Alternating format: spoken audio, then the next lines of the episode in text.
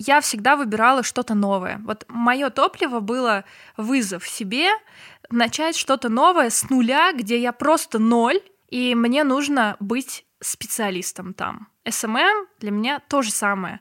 Я не знаю вообще ничего, просто ну, как бы приняла вызов. Танцы, ничего не умею, принимаю вызов.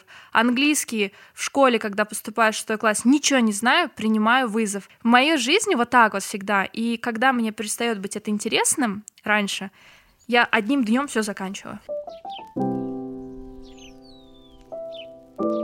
Всем привет, меня зовут Романова Лена, и это подкаст «Тыкать уже не модно».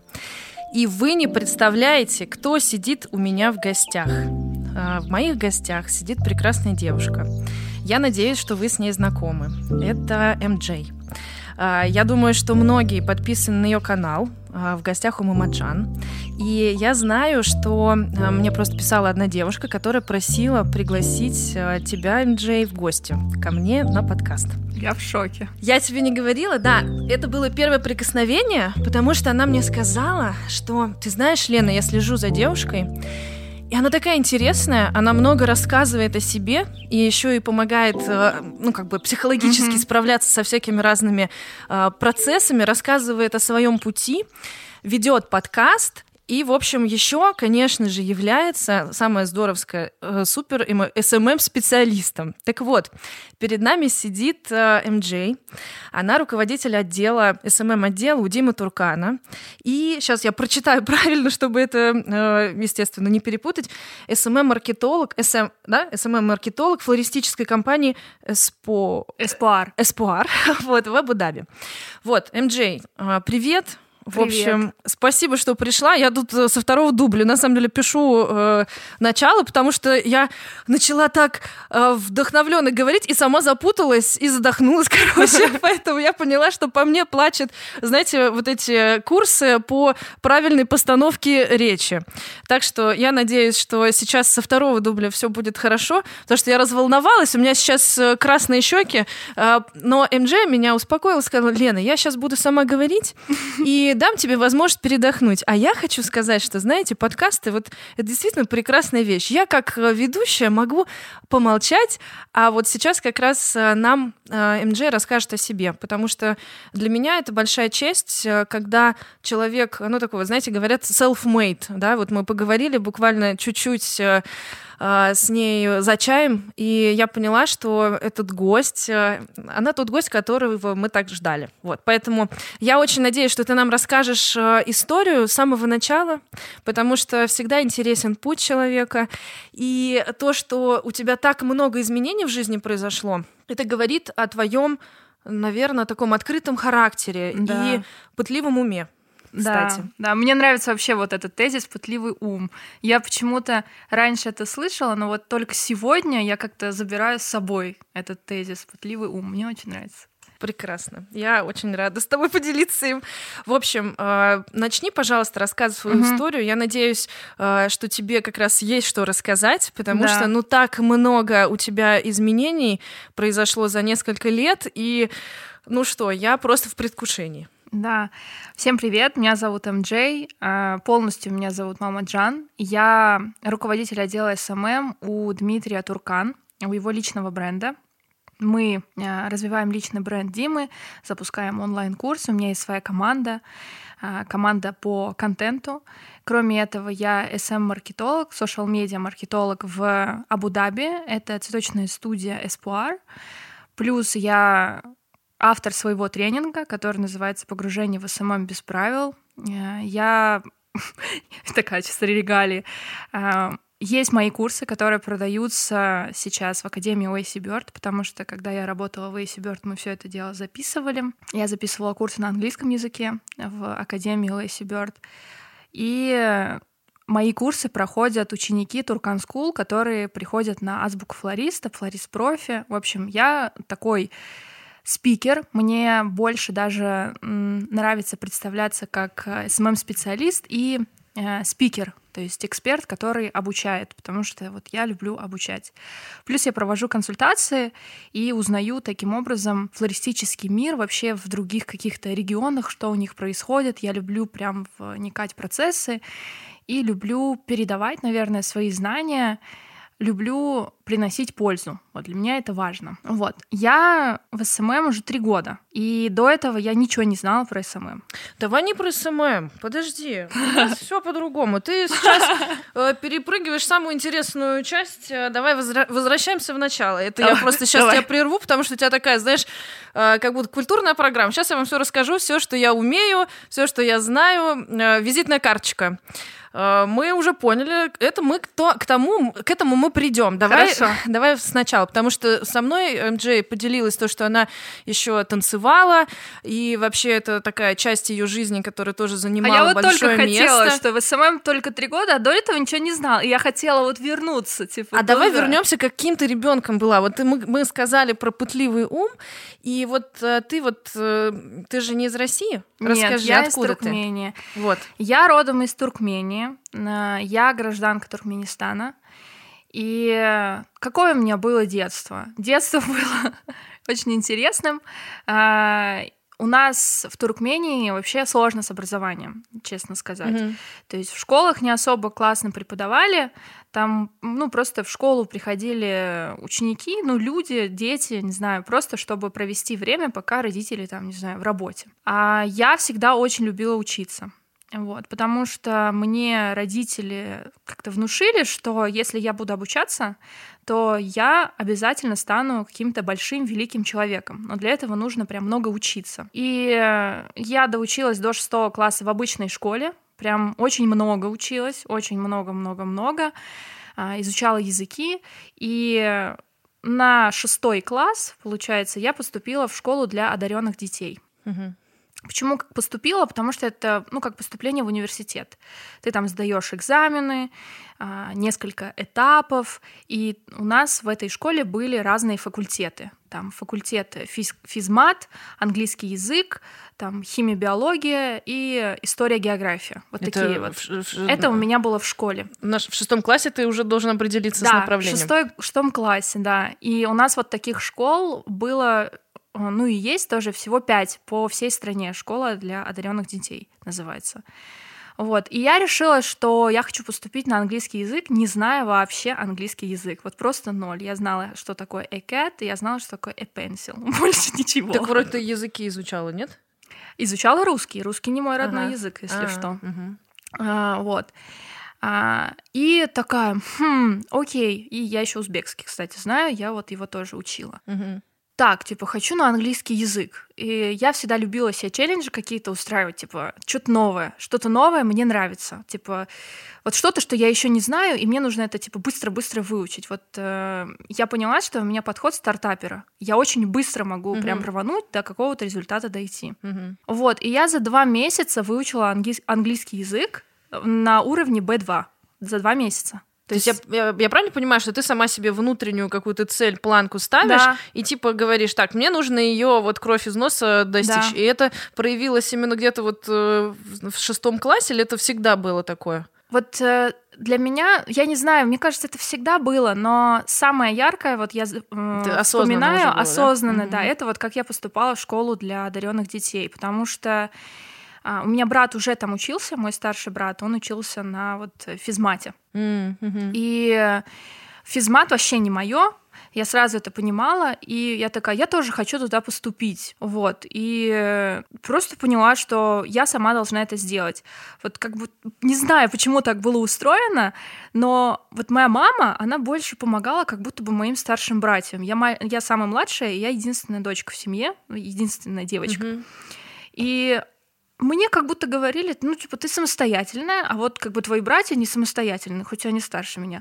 То есть, когда у меня брат поступала, вот она с ним ходила в школу, там что-то э, документы готовила и так далее. Когда я, они такие, Уже ну, все, как бы сама сделала. Сил не хватало, наверное, вот это, Да, с тех пор вот у меня как бы как раз-таки самостоятельность свою mm-hmm. я вспоминаю тоже как с поступления в школу, потому что я там проходила вот эти все э, комиссии, то есть ты медосмотр проходишь, когда ты поступаешь в эту школу, подготавливаешься все документы. То есть я все делала сама. И мама мне помогла тем, что она договорилась э, с репетитором, Угу. Очень классная женщина. К сожалению, я не знаю, она сейчас жива или нет, потому что она уже тогда была старенькой.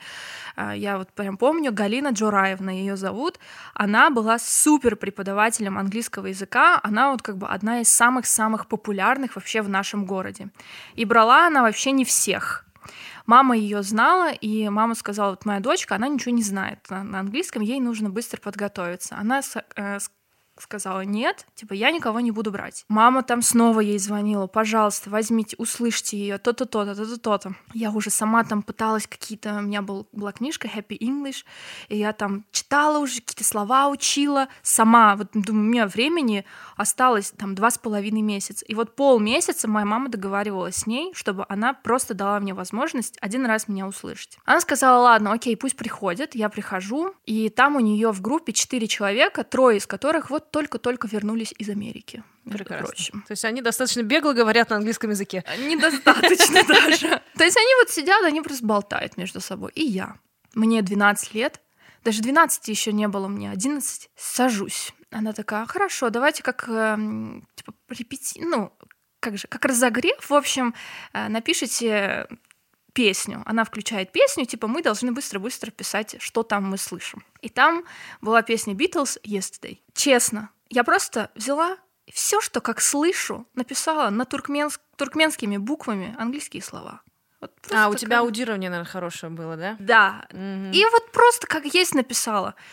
То есть я прям помню эти чувства. Э, я часто вообще вспоминаю эти эмоции, когда передо мной встает что-то типа как будто невозможное. Да? Я вспоминаю то, как я писала эту песню. Я поняла, мне нужно показать себя, мне нужно всячески ей показать, что я хочу, готова учиться. И она такая, ну я прям серьезным лицом писала. Я не остановилась, не так, что у меня не было такого come on, я не знаю английский, как я сейчас тебе напишу песню? Типа, у меня не было этого. Я думала, надо как-то написать. И вот я написала туркменскими буквами все, что слышала, серьезным лицом. И она в первую очередь взяла мою тетрадь. Она вот так вот открывает, и у нее просто улыбка, короче, на лице. Она вот так закрыла тетрадь, отдала, угу, типа, в остальных проверила. И дальше пошел что-то урок. После урока она мне говорит, давай расписание сделаем вторник и четверг. Я была самым счастливым человеком. Она меня взяла. И потом она мне только сказала, она, сам, она была моим репетитором пять лет. И она меня готовила к олимпиадам по английскому языку. Просто вообще великая женщина. Очень меня сильно поддерживала. Она тогда сказала, что из-за того, что я не сдалась, из-за того, что я не сказала, что я же не знаю, как я буду писать сейчас песню. Просто она поняла, что я смогу. То есть она сможет из меня сделать как бы англичанина за два месяца условно. То есть, грубо говоря, она поставила тебе условия, которые ты точно бы не смогла выполнить, правильно? Да, да. Я, я потенциально не могла эту песню написать. Она знала, что у меня нулевой уровень английского. И действительно, за два месяца она меня ну, как бы мы научились. Я выучила английский до уровня B2, я сдала экзамены на 86 баллов из 100, то есть я поступила в школу, и я начала учиться. Вот, как бы, вот так начался мой путь э, пытливого ума, в общем-то. Mm-hmm. И у меня родители очень много вкладывались в мое обучение. Мама оплачивала всех моих репетиторов. А, у меня было три репетитора по английскому языку, в том числе вот Галина Джураевна.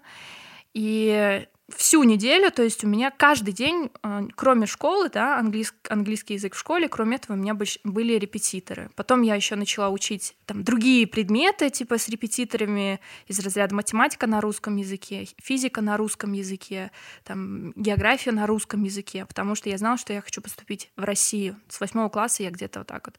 Очень много, очень-очень-очень много родителей вкладывали в то, чтобы я училась. А твои родители что... вообще кто по профессии? Прости, я тебя перебила. У меня папа шофер. Вообще. Просто я Просто думаю, водитель. что это как бы такая мощнейшая поддержка. Просто мои родители, они также. У меня папа, ну, и водителем был, и в целом, как бы, ну, он инженер, но большую часть он mm-hmm. э, тоже за рулем. А мама медик. Mm-hmm. И я понимаю, что они так мечтали дать нам лучшее. И да. я вот думаю, вот ты сейчас говоришь про папу.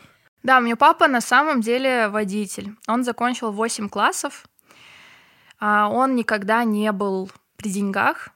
Э, вот. У меня папа в целом не работает на работе с тех пор, как мне исполнилось 6 лет. А в нашей семье немножко такие, типа, поменялись э, роли родителей, потому что когда мне было 6 лет, вот папа уволился, он не сошелся с характерами, и папа стал как бы домохозяином, а мама стала работать.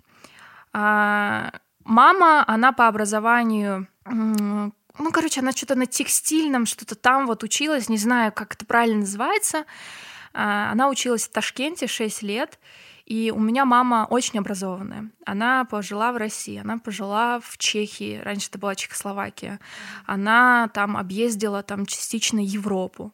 То есть она образованная женщина, а, и мама у меня работала на высокой должности. То есть она работала в, в трикотажной фабрике, потом в ватной фабрике. У нас там этого много, потому что хлопок выращивается, да, в Туркмении. И у меня бабушка, она была депутатом, ну, то есть у меня как бы мама, старшая дочь, и типа вот это вот все, мама такая интеллигенция, в общем. А как же за папу отдали? Да как-то вот отдали. Да. Нормально? Что-то случилось. Как-то вот отдали. По любви. По любви, да. И мама потом ушла с работы, не знаю, это как бы семейные такие, э, у них там с папой договоренности были, и мама начала свой, словно, бизнес. То есть, когда мне вот было 6 лет, папа уволился с работы, а мама начала э, продавать вот эти все текстильную продукцию на рынке. То есть вся моя жизнь, вот как бы все мое детство прошло на рынке, купли-продажи, общение с клиентами. Там, типа, когда ты выставишь товар так, что, ну, типа, ты делаешь маркетинг только руками. Короче. Да, да. Вот это вот все, там все каникулы, любые каникулы я проводила на рынке. И мама у меня работала, а папа больше он э, вот нас отвозил в школу, потому что школа была далеко. Он там постоянно проверял наши уроки. То есть э, папа делал так, чтобы у нас там не было троек. Он постоянно говорил, нужно учиться. А вот типа посмотрите на меня, я не учился, и вот как бы вот так вот все сложилось. А если ты будешь учиться, у тебя все будет. То есть э, как бы папа разрешал мечтать. То есть он, я вот говорила, мне там, например, кройка шитье понравилось, я умею шить, например, да. И в детстве я такая, я хочу шить, я хочу быть швеей. Мама там там, блин, швея это из разряда для мамы там нужно, чтобы ты стала сразу же стала переводчиком в МИДе. Вот. Мама, швея, что? Папа такой, о, швея, как круто, ты потом э, сделаешь свой дизайн какой-то одежды, будешь дизайнером, у тебя будет своя там, не знаю, фабрика, своя команда. То есть такая ты, там, вер, то-то, вера, то-то, то-то. вера в тебя? Да, то есть папа всегда умел нарисовать мне колоссальное будущее. То есть что бы я ни говорила, там, хочу стать дизайнером интерьеров, папа такой, о, дизайнер интерьеров, интерьеров, у тебя будет вот это вот такое вот будущее. И я там тоже так, о, класс. То есть он мне помогал как бы визуализировать. И все они мне как бы разрешали. Там что-то хочу играть на гитаре, там, о, гитара, классно, знаешь, музыкантом, ну, больше папа. Ну, вот танцами я занималась, тоже классно, танцы, тебе будет полезно. То есть они всячески меня хотели вот как бы поддержать в плане обучения. Папа хоть и без образования, он, он 8 классов, он считает себя там каким-то двоечником, но при этом русскому языку обучил он меня, правописанию вообще на русском языке он постоянно со мной писал диктанты, угу. прям, ну, просто когда читает текст, и я там сама разбираюсь, как уже это писать. Угу.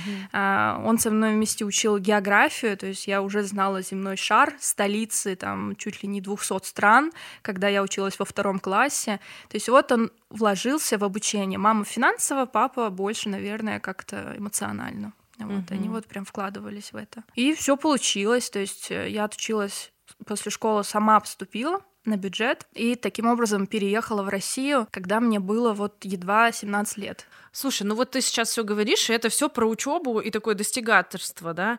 А вот э, по факту, ну, какие-то хобби, которые были вот именно для души, или это все было прям про тебя, что учиться, учиться, еще раз учиться? Ну, там кто-то же любит, ну, вот ты говоришь, на танцы, да? На танцы ходить, э, там, я не знаю, в художку, ну, что-то такое. Баскетбол, вот я в баскетбол играла. Ты тоже высокая такая, может быть, э, ты Нет, спортсменка. кстати, баскетбол у меня вообще не получается. Знаешь, э, классный вопрос на самом деле. Я сама для себя решила, что хобби — это э, то, что отнимает мое время. В Туркмении когда ты живешь в такой стране и растешь, сейчас э, там даже условия, я бы сказала, ухудшились, но я вот смотрела и думала, только учеба может меня отсюда вытащить. Угу. Потому что я понимала, что я там не хочу жить. А я хочу жить в другом месте. Я всегда смотрела какие-то, ну, типа, российское ТВ, э, я читала книги, тогда еще, хотя у нас там типа библиотека, это вообще не модное заведение, скажем так. И я понимала, что мое будущее не здесь. И мне казалось самой, ну, почему-то я даже сейчас убеждена, что мне это не внушали. Это я сама думала, что если я буду увлекаться детскими увлечениями, схожу в кружок, там, поболтаю с подружками. У меня не было подружек, у меня не было друзей. Я очень редко ходила кому-то в гости, типа к одноклассникам, да. Я все свое время тратила на учебу, потому что я понимала, что это основа моей, моего будущего. То есть я должна быть настолько образованной, э, чтобы смочь отсюда уехать. Поэтому у меня не было никаких увлечений, честно. Вот гитара была какое-то время, вот я ходила, но и то потом я поняла, что так, у меня Олимпиада, мне нужно вот типа на Олимпиаду.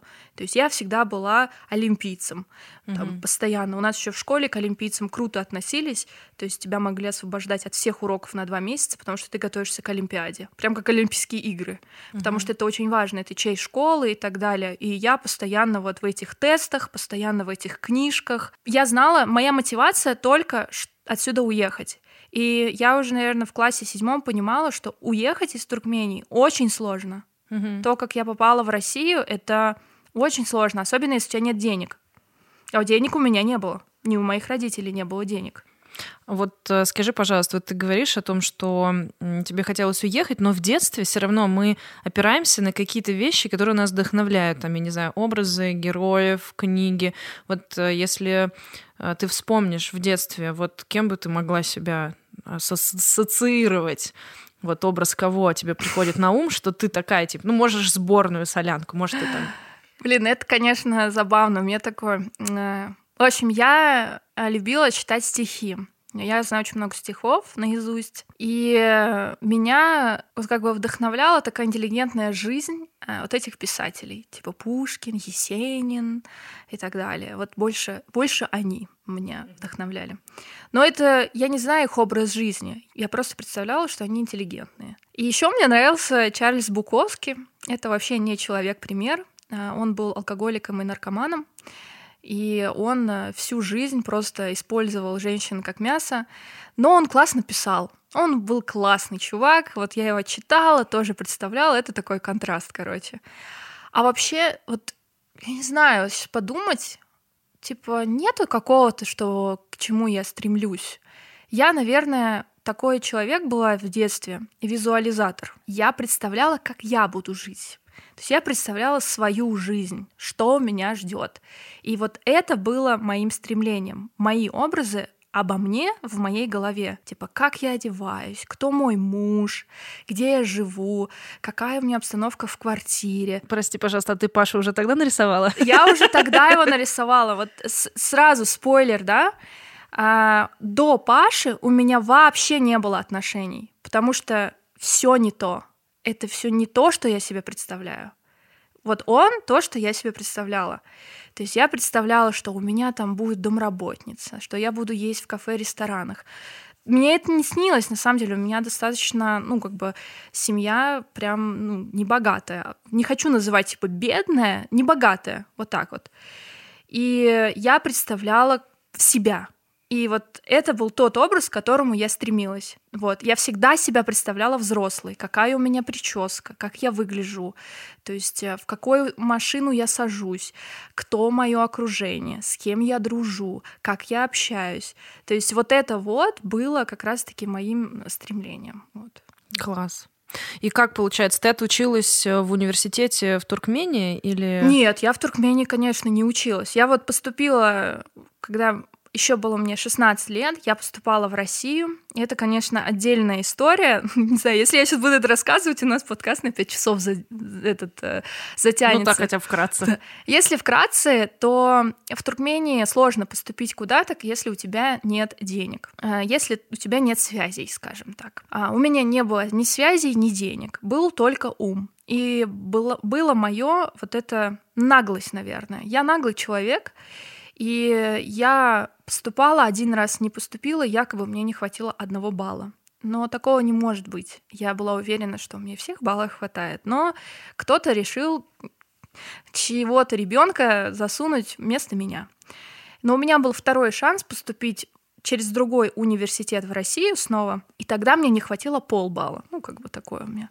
И я понимаю, это мой последний шанс, я на следующий год не хочу оставаться. И тогда я прям закатила истерику. Я раз была олимпийцем, я знаю, что такое апелляция. Я знаю, что везде есть апелляция, я знаю, как подавать на апелляцию, я знаю, что сделать, чтобы твои документы подняли и посмотрели твои тесты, насколько они правильно как бы проверены, что все это на законном уровне. И я прям вот это вот все свое как бы проявила, прям закатила истерику ректору университета, что вы типа не можете, я уверена в себе и так далее. И мы с ним скандалили два часа. Э, и он пытался ну, типа, у тебя есть там родители, пусть там придут. Ну, как бы я же знаю, для какой цели ему нужны мои родители. Я говорю, нет, только я есть. Все. И он такой там, хорошо, подожди, сейчас приедут представители из России, жди. Пять часов я ждала представителей из России, вот они приехали, а они вообще прям очень лояльны были. Я говорю, вот я хочу учиться, это за то-то. Они такие, хочешь? Ну, поехали тогда. Пошли на второй тур. И все, меня как бы допустили. Но из-за того, что все равно там в университет было ограниченное количество мест, так как я же еще иду, как будто бы мне не хватило баллов, и меня вот так пропустили, меня ставят перед выбором, э, что мы тебя можем взять только в колледж. Согласна? А я закончила все нормально школу, а, с аттестат у меня с отличием. И я понимаю, что главное уехать. Я даже ни секунды не думала, да, согласна. Все. И меня я поступила в колледж. Изначально должна была ехать в Петербург, они так распределили, но потом, видимо, кого-то отправили в Петербург, а меня отправили в ссылку в Сибирь и я училась в Тобольске. А, Тобольск... Далековато. Знаю, ну, очень далеко. Я не знала, где это находится, честно. Я просто услышала Тобольск, ну и ладно, главное уехать. Папа такой, Тобольск, это же Сибирь, это же холодно, это туда в ссылку декабристов отправляли. Я говорю, я не знаю, пап, ну, попробуем. Родители меня практически не отговаривали. Ну, вообще даже, можно сказать, не отговаривали. Мой выбор. Хочешь, езжай. Вот, я поехала в Тобольск, отучилась два с половиной года в колледже на э, геодезиста. Вот, работала по профессии где-то полгода. И, и потом решила поступать в университет, в Тюмень. А как бы тоже сельскохозяйственный университет. Я училась в сельскохозяйственном колледже и поступила в сельскохозяйственный университет на ландшафтного дизайнера. Ну, я думала, что это более какая-то творческая сфера, то есть геодезист, вот это вот таскаться с тахиометром в каске в минус 30 особо не нравилось. Вот, типа, хочется чего-то другого. А ты чувствовала себе творческое начало? Я всегда себя чувствовала творческой личностью. Просто тебе времени не было это Просто времени не развивать. было. Просто у меня было убеждение, что я думаю, что это все-таки навязанное такое убеждение, что в творчестве нет денег. И нужно что-то какое-то типа твердый скилл. То есть э, вот, наверное, это больше шло от мамы, что в творчестве нет денег, а папа мог как-то еще мне развить, но все равно я такая, ага, окей, некогда заниматься творчеством, надо вот чем-то надо таким. Надо уезжать. Надо уезжать, да. И у меня, кстати, есть интервью, э, когда я еще работала в AC Bird, э, мы делали интервью команды. И у меня есть этот отрывок очень смешной, где у меня Лёша спрашивает, это руководитель академии, говорит, МДЖ, у тебя есть хобби? Я говорю, не, у меня нет хобби. А это вот мне уже было что, 25 лет. Я говорю, не, у меня нет хобби. Он такой, почему? Я говорю, нет, у меня нет хобби, потому что я на всем зарабатываю. У меня некогда хобби заниматься. Нет, у меня нет. У меня вот прям вот этот момент смешной. И вот как бы я совсем недавно вообще обратилась в сторону своих увлечений. Вот просто вообще недавно что кроме работы нужны увлечения, чтобы как-то красочную жизнь себе устроить. И я, наверное, вот сейчас вспоминаю, что я хотела бы тогда в детстве, но что я сама в себе, типа, закопала, потому что нужно было большего, там, типа, нужно было учиться. И сейчас я как раз этим начинаю заниматься. Танцы для меня тоже было не хобби. Я сразу же так, типа, так, прихожу в танцы в 20 лет с нуля, хочу стать профессионалом через полгода я уже э, выиграла свои первые батлы. То есть я прям херачу, очень много, очень много тренировалась, потому что для меня все должно быть, типа, ну, раньше, да, все на профессиональном уровне. Ты не можешь просто бабаловаться. Растрачиваться на это нельзя. Мне кажется, тебе нужно было в олимпийскую сборную. Ты бы с таким характером бы золото завоевала в своей стране. Да. Нет? Не знаю. Ну, я как-то была далека от спорта, больше, больше головой. Танцы как раз-таки мне помогли э, проявиться моему телу, типа движением. Это было классно. А вообще я прям с детства говорила себе, я ничего не буду делать руками. Я буду настолько умной, что я буду делать все, что мне нужно делать руками, только руками чужих людей, других. То есть, например, типа прибираться в квартире. Это, наверное, показатель какой-то статусности, тебе хотелось э, прямо этого достичь? Да, но на самом деле тут такое. Э, я из мусульманской семьи, мусульманской страны. Там, где девушки выходят замуж после школы. Там, где девушку могут э, еще и, не дай бог, украсть. Сейчас этого нету, но как бы еще давно было. Там, где ты должна быть женщиной, там, где ты должна уметь классно мыть полы, э, классно готовить, быть э, там той женщиной, которая в 5 утра проснется и подметет двор и так далее. И я наблюдала за таким, то есть... Ну, у тебя мама же не такая. Почему не? Она такая. То есть мама перестала это делать, потому что ей приходилось э, работать, что папа перестал работать, нужно было обеспечивать семью. Вот. Мама такая, мама готовит, мама услужливая. Она хоть и современная, интеллигентная, но она все равно как бы она не забывает об этом. То есть э, моя мама 62 года рождения, она еще больше убеждена в том, что э, женщина должна быть такой. И папа у меня был убежден. И как, как, прости, а как же тебя тогда отпустили в другую страну, где в целом с тобой может произойти все, что, что угодно, угодно, и явно не самые радужные могут быть э, ситуации. Ну вот с папиной стороны мои дяди женились в основном на русских, а вот, женщин. Мои тети, они русские. И я с детства как бы вот эти русские праздники все знаю. И у них дети уехали частично в Россию. Вот, и там вышли замуж и так далее. То есть папа уже как бы в целом наблюдал, наверное, это нормально. Это мои предположения. А мама, она сама училась за границей. Она всегда нам говорила, и мне, моим братьям, мы все учились за границей, и как бы жили долгое время за границей что неважно, где вы будете, главное, чтобы вы были счастливы. Как-то так вот случилось. Вот. Но они все равно понимали, типа, что я выйду замуж, я вот все равно должна быть как бы как, как девушка, как женщина, уметь вот это все делать. Хозяюшка. Хозяюшка должна быть, да, папа там. А приданное, подожди, так, тебе не готовили? Готовили, у меня дома ты приданное лежит. Да, дом Я же. смеюсь вообще над Пашка мамой. смотри какой, сразу жену с домом. а, не, ну типа у меня э, там девушки приданное готовят всякие... А, да, там же утварь, а дом да, с да, мужа. Да, дом с мужа, да. И... Короче, Пашка должен дом. Да, ну, у меня у нас своя квартира в Москве, так что у меня дом есть, все хорошо. Вот. И ну, даже типа насчет замужества не было такого, типа, что ты замуж выходишь за туркмена, без разницы. С кем будешь счастлива, ну, зато вы выходи. А, к чему я говорила это все? К тому, что про ум, то, что я хочу быть умной, чтобы это не делать. И я видела, наблюдала за тем, как упахиваются, например, мои какие-то родственники, женщины, которые стали невестами, да. Я вот понимала, я видела, как они несчастливы. И мне казалось в детстве, они несчастливы, потому что им приходится много работать. Там, типа, у кого-то еще скот дома, за скотами ухаживать, что-то для меня за скотами, что нет, я не буду ухаживать. У меня, например, папа мог в огороде что-то колупаться с мамой, а я прихожу, я там уже с восьмого класса делала маникюр, и я приходила такая с маникюрчиком, типа, посмотрите. И папа так на меня смотрел, я такая, окей. И уходила, короче, была такая деловая. Они такие мне говорили, вот, э, ты там выйдешь замуж, и типа тебя вернут через три дня. Но они шутили, тебя вернут через три дня, потому что ты ничего не умеешь делать. Я говорю, у меня будет столько денег, что за меня все будут делать, и все как бы будет прекрасно. Они такие, окей, хорошо, посмотрим. И по факту я понимала, что нужно за свои слова отвечать, а для этого нужно быть просто очень умный, очень много работать типа над собой, над своим мышлением и много зарабатывать. Вот. И, по сути, жизнь, которую я сейчас живу, она на 50% приближена к тому, как я представляла себе. То есть, какой дом я имею, какой у меня муж, сколько я зарабатываю, то, что ко мне приходит клининг, то, что я позволяю себе э, есть только в кафе и ресторанах, то, что я езжу сейчас бизнес-класс такси и так далее. Ну, то есть, я просто сама беру и обустраиваю вот так свою жизнь, то, как я себе это представляла в детстве. Вот.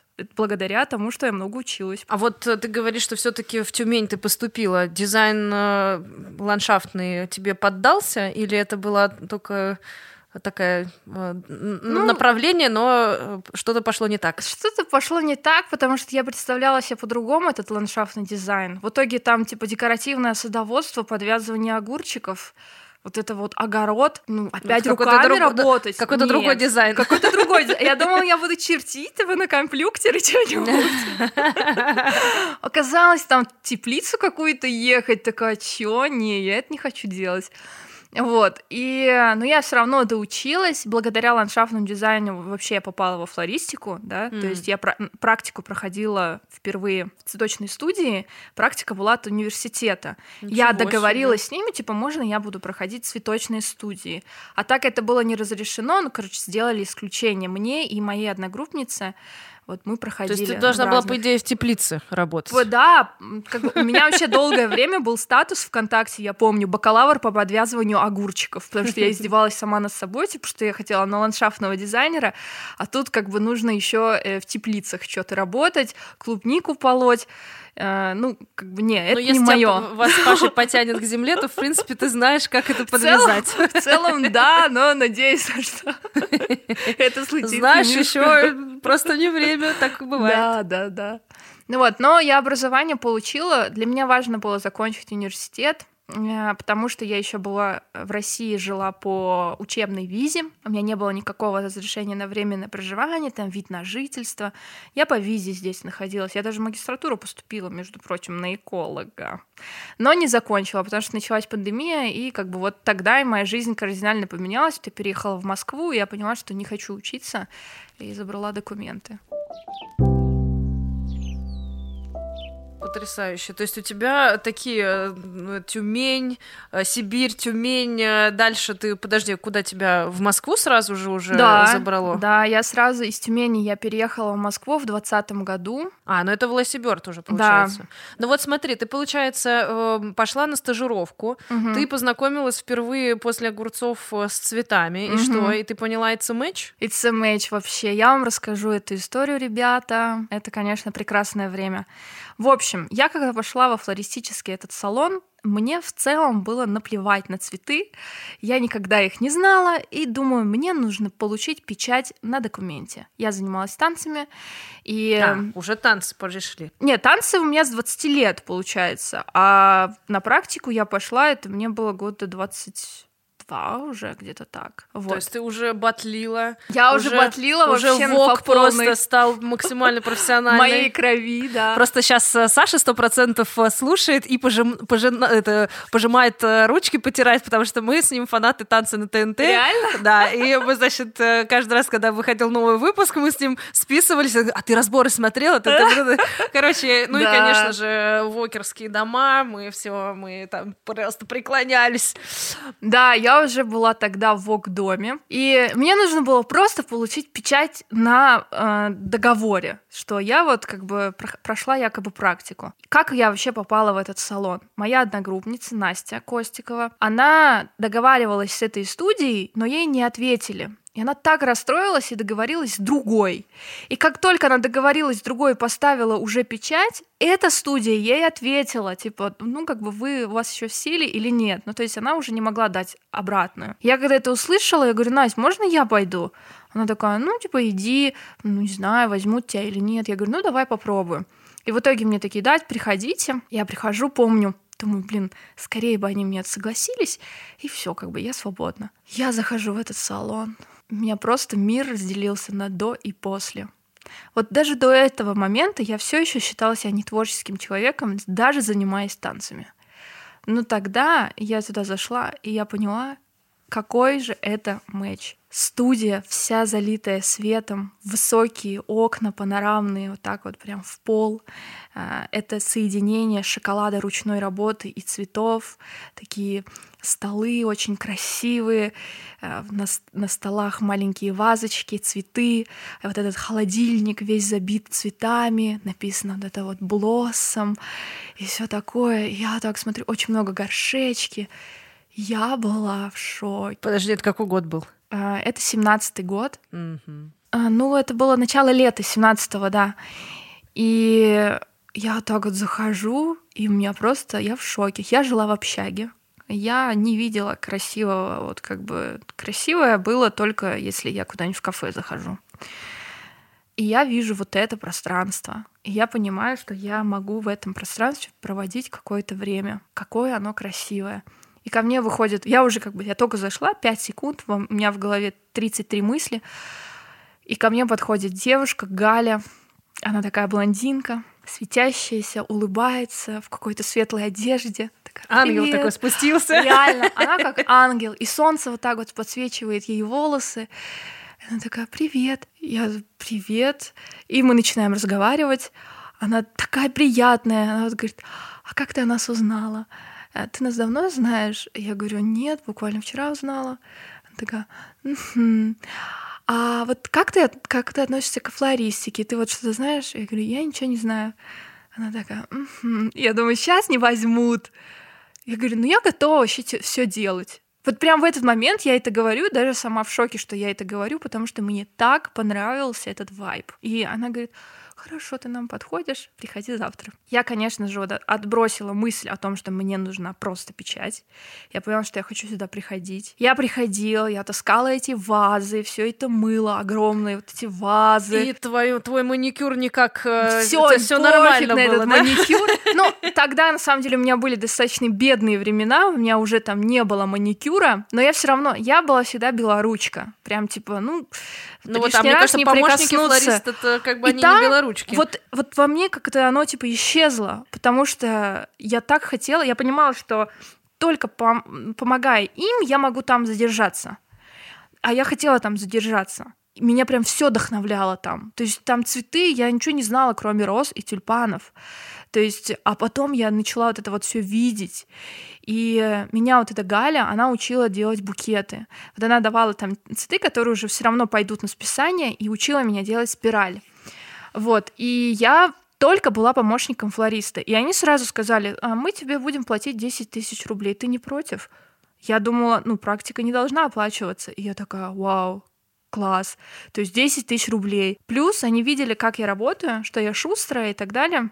Э, практика, когда закончилась моя, то есть полтора месяца у меня была практика, мы попрощались, я очень расстроилась, и буквально через неделю они мне позвонили и такие, «Э, слушай, сейчас свадебный сезон, не хочешь подработать? Я, конечно же, счастливая, все с цветами, опять с ними, и мне прям платили тоже как бы каждая свадьба там, тысячу, полторы, я зарабатывала на этом деньги, взаимодействовала с цветами, и После этого они меня пригласили туда снова работать помощником флориста. 1-8 марта я вот была младшим флористом, и, короче, вот там я провела где-то, наверное, примерно год. Вот. И вот так вот с цветами завязалось все. Но это Тюмень. И... Это Тюмень, да. А ты почувствовала, что ты э, тоже э, видишь цель, куда ты идешь, или это просто вот э, в тот момент было проживание в моменте? Ты знаешь, я всегда думала, что я целеустремленный человек, но на самом деле я не видела никакую цель. Я была какой-то типа вот сейчас классно и, и классно. А с другой стороны, вот э, в тот момент, да, получается, твоя учеба заканчивается, виза заканчивается. Да. И как бы и что? Ну, я знала, что я любыми способами должна остаться в России, то а, есть а, а был шанс менее... остаться, да, без документов? Надо было Нет, на работу не без устроиться. документов, не-не-не. На работу я тоже не могла устроиться. Это там такая была волокита с этой, ну, типа, рабочие вот эти патенты, я никогда не хотела этим связываться. А, единственный шанс был это поступать дальше. То есть я в цветочной студии начала работать, когда была на третьем курсе. Дальше же у меня еще четвертый курс. И потом после четвертого курса я поступила как раз-таки вот в магистратуру. И... В Москву? Нет, все в Тюмени. И когда я уже училась в магистратуре, я начала делать разрешение на временное проживание, потому что у меня был диплом, и по диплому как раз-таки я могла это делать. Mm. То есть всякие вот эти пути из разряда фиктивный брак, еще что-то, это было вообще не по мне, потому что, опять же, из моих каких-то традиционных религиозных таких убеждений, что брак, он должен быть браком. Ты не можешь выйти фиктивно замуж, чтобы получить какой-то документ. Для меня как бы единственной возможностью было это по диплому а, моему, типа российскому, получать РВП. Вот. И я понимала, что я в любом случае останусь в России. Мне, конечно, все это время было тяжело, очень много из-за иммиграционных вот этих а, проволочек. В России не так сложно остаться иностранцу и, типа, не будучи, ну, как же сказать, если ты хочешь большего в России, и ты иностранец, будь готов к тому, что тебе будет здесь непросто по миграционным вопросам. И у меня вот это длится уже вот 12 год. И я только сейчас получаю паспорт. Угу. Поэтому в студии я проработала, цели как таковой не было у меня. Мне просто было кайфово. Больше у меня целей было, наверное, в танцах. То есть я там хотела так, вот, я хочу вот в этот дом, а я хочу вот здесь выиграть, я хочу быть известной, я хочу, чтобы меня звали куда-то в разные города давать мастер-классы, а, я там хочу вот, этот, вот эту фишку научиться делать, чтобы все ахали-охали, хочу удивить людей, я хочу быть на сцене, то есть я всегда любила быть на сцене, и танцы мне давали эту возможность. А почему ВОК? А, Расскажи людям, которые не знают, что такое ВОК, особенности, отличия этого направления танцевального. А, ВОК — это вообще культура. В первую очередь, изначально вообще это не танцевальная культура, это просто сообщество, ЛГБТ-сообщество. А, вот, это сообщество людей, которые а, объединялись и проявлялись. ВОК основан на позировках. То есть э, история на самом деле разная. Кто-то говорит, что это зародилось в тюрьме, кто-то еще что-то. Я не буду вообще все это говорить. Просто это ЛГБТ-сообщество, где ребята собирались и под хаос-музыку а, позировали из э, там, позы из журнала Vogue, как бы изображали. И ходили, позировали, ходили, позировали, и из этого потом э, начал зарождаться танец. Танец вообще зародился после того, как э, вот Мадонна сделала свою песню «Вог», и там вогеры делали позы. Э, после этого прям в целом танец начал развиваться в мире. То есть «Вог» стал прям типа танцевальной, танцевальной культурой, танцевальным направлением. До этого это было просто сообщество ЛГБТ, которые шили себе костюмы, а, проявлялись, которые показывали друг другу себя, и типа они в Воге могли быть тем, кем они боятся быть или же не могут никогда быть по жизни. Например, черные, они бы никогда не работали кем-то как экзекутив, да, в каком-то офисе, каким-то вот типа юристом и так далее, деловым человеком, потому что он просто черный, и они в Воге могли быть тем, кем они хотят быть, какими-то важными, богатыми людьми, типа вот это вот все изображать. Вот. Либо ты по жизни очень стеснительный, а в Воге ты можешь быть какой-то оторвый, раскрепощенный mm-hmm. и так далее. Вот. А ты кем была? Я была то еще стервой. Э, я не знаю, можно ли говорить или нет, но типа сука это не, не матершинное в целом слово, но я была вот такой. А ты сказала, что ты достигла все-таки высот, э, да, и тебя признали да. принцессой. Есть такой да, статус? Да, есть такой статус. Сейчас расскажу. Так, принцесса сука. Принцесса сука, да. Э, почему вообще Вог? Я до Вога уже занималась какими-то танцами. Я там попробовала дэнс-холл, чуть-чуть попробовала хип-хоп, еще что-то, еще все не то было. И вот появился у нас э, в Тюмени ВОГ. Первый ВОГ появился, первый ВОГер приехал из Украины, и вот он начал это развивать. Я пошла на мастер-класс, это был мастер-класс, где нужно просто ходить. В Воге есть такое направление, runway называется, когда ты ходишь по подиуму на каблуках. Я поняла, это мое. Это было не танцевальный даже, это ты ну, просто ходишь. Но вот эти все позы, как ты можешь, ну, типа, показать себя, волосы, руки, там еще что-то, свой костюм это мне нравилось. Я понимаю, да, вот, вот здесь я хочу быть. И на следующий день был у него мастер-класс уже танцевальный.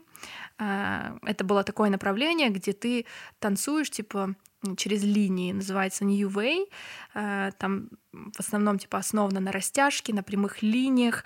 То есть у меня же длинные руки. Я смотрела на свои длинные руки в зеркале. Мне так нравилось, что я высокая, у меня длинные ноги, я там то-то-то. Хотя вот типа я ну, еще только начала танцами заниматься.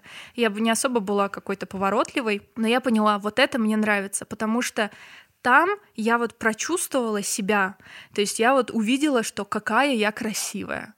В Воге.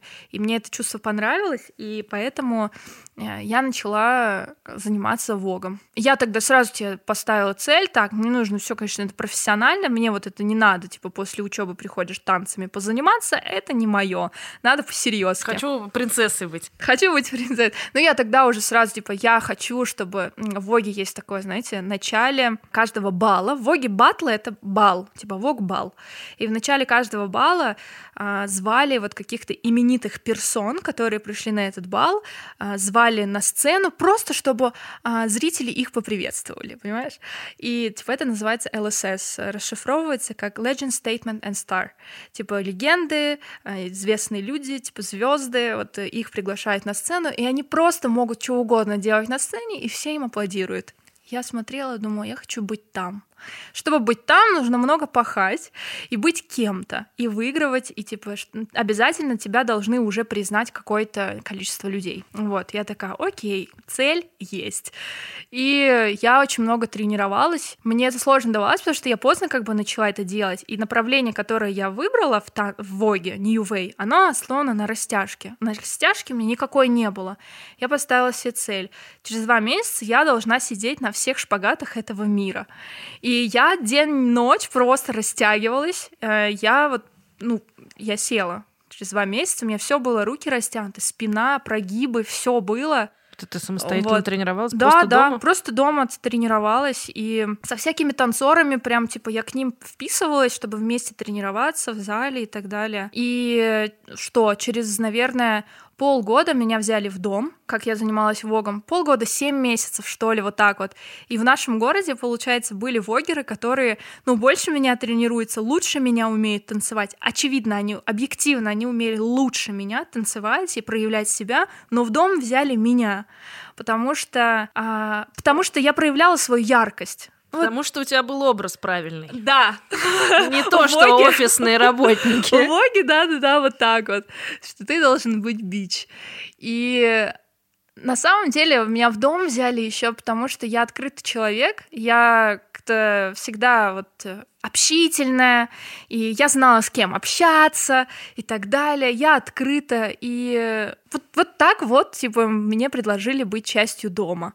Вот. Э, потом мой первый ЛСС, это было в Томске, просто я никогда это не забуду. Вот представь, как я, да, типа хотела полгода назад быть там, и вот и меня зовут, у меня там, э, там был такой у меня образ, типа я в платье, и у меня была корона. Я не знала, что меня пригласят на ЛСС, просто не знала. Я приехала на этот бал как участник, и я переодевалась, и меня зовут, представляешь? Я в шоке, я бегу, помню, и у меня там слетела эта корона, сердце бьется так волнительно. Я просто иду и думаю, боже, это я, я иду, и люди меня аплодируют.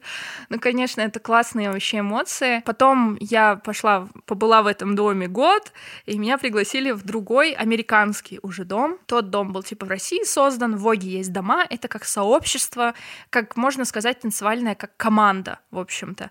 Но в Воге дом — это как такой, типа, считается уже сейчас престиж, быть в доме. Вот. И потом меня сделали из Америки, приехали вот эти всякие иконы. В Воге есть такие статусы, типа ты а, вот как бы legend, statement, star, icon и так далее. И я получила статус statement, вот, и меня сделали принцессой дома. Вот. Потом я была еще и матерью этого дома. Ну, конечно, трэш. Я вообще... Мать — это самая высокая. И вот я такая так, окей, достигли, что дальше? Все, здесь больше не интересно. Да, вот я тоже хотела сказать, э, ты человек же, скорее всего, который достигает своей цели, ну как бы все, и да. дальше нужно новые строить. Да, вот ты хотела сказать, типа, выгорает, на самом деле я это совсем недавно по себя поняла. Я в последнее время очень много работаю над своим мышлением, как бы я и в терапии, у меня есть коуч, я обучаюсь коучингу, и я поняла для себя, что я вот такой стартапер потому что я никогда не видела свою цель. Я была человек соревнования. Вот э, у меня был всегда такой, типа, как бы пример какого-то человека, который уже достиг успеха, и я хочу так же. Для чего? Непонятно. Что дальше? Непонятно. Главное сделать так же. И у меня всегда так было. То есть это идет у меня еще и от того, что я младший ребенок в семье, у меня двое братьев, и особенно вот мой средний брат, который тоже учился в школе для одаренных детей, он был любимчиком семьи, и типа вот он был, он очень талантлив, он там, э, не знаю, в 12 лет уже знает арабский и все такое, и вот он умный, он поступил в эту школу, и как будто бы он был для меня такой, типа, как э, вот его нужно догнать обязательно. Но я не знаю, что дальше. Но у меня есть просто, типа, он как будто бы вот мой соперник. И по факту всю жизнь я видела вот этот образ во всем, во все это проецировала там, а, про Олимпиады. Я участвовала в этих Олимпиадах на, по английскому языку, выигрывала. Я не понимаю, зачем мне это надо. Я просто это делала, потому что я всегда себя... Я сра... не то что сравнивала, я соревновалась со своим братом. Он поступил в Киев учиться, мне тоже нужно учиться за границей. И, ну, как бы за границей, конечно, я понимала, это лишь бы не в Туркмении, где угодно, но не там. Вот. И, и так далее. То есть э, в танцах то же самое. Я видела, как люди делают, я хочу так же. Но для чего, не понимаю. И я вот когда осознала, что э, весь мой путь — это достичь каких-то результатов а, и остановиться. То есть мне становится резко неинтересно, когда я достигаю результата. Мне резко становится неинтересно, потому что вот это не я хотела это вообще что-то другое. Э, вот это не моя цель изначально. Я просто не знаю, что дальше. И когда меня спрашивали, кем ты видишь себя там через три года и так далее, я говорила, типа, я не, не заглядываю так далеко. И я считала, что я молодец, что я не заглядываю так далеко. И я считала, что зачем, типа, я живу вот как бы сегодняшним днем и все. А потом, ну ты же вкладывалась еще на максималках. Человек не может так э, долго вкладывать на максималках ты вся погружаешься в цель, и ты ей следуешь. То есть она, она может быть и про тебя, по большому счету, если так просто задуматься. Но когда ты всю себя полностью отдаешь, ты вычерпываешь весь ресурс, и дальше ты просто остаешься, ну, грубо говоря, без какого-то внутреннего, ну, такого, ну, силы, которые тебе mm-hmm. дают вообще дальше пролонгировать это чувство. Потому что ты все отдала, а дальше тебе нужно еще так много копить, чтобы, ну, эмоции новые вывести себя из этого состояния. Да, на самом деле, когда человек понимает, для чего он это делает, он может э, выстроить какой-то баланс. То есть, э, когда человек понимает, к чему он идет, он не будет за полгода вкладывать все, что у него есть, без остатка. Потому что он понимает, что это путь, и нужно идти не торопясь, потому что ты рано или поздно дойдешь, потому что это твой путь. Ты знаешь, для чего ты это делаешь. Я, не зная, для чего я это делаю, но мне это надо. И я сразу же вкладываюсь без остатка. А вот следующая цель. Сколько тебе нужно, чтобы восстановиться? Вот ты вложилась, вот ты достигла этого. И ты, как ты понимаешь, у тебя хватает дальше сразу ориентиров, э, куда я идти? Я всегда всю жизнь я выбирала сразу что-то другое.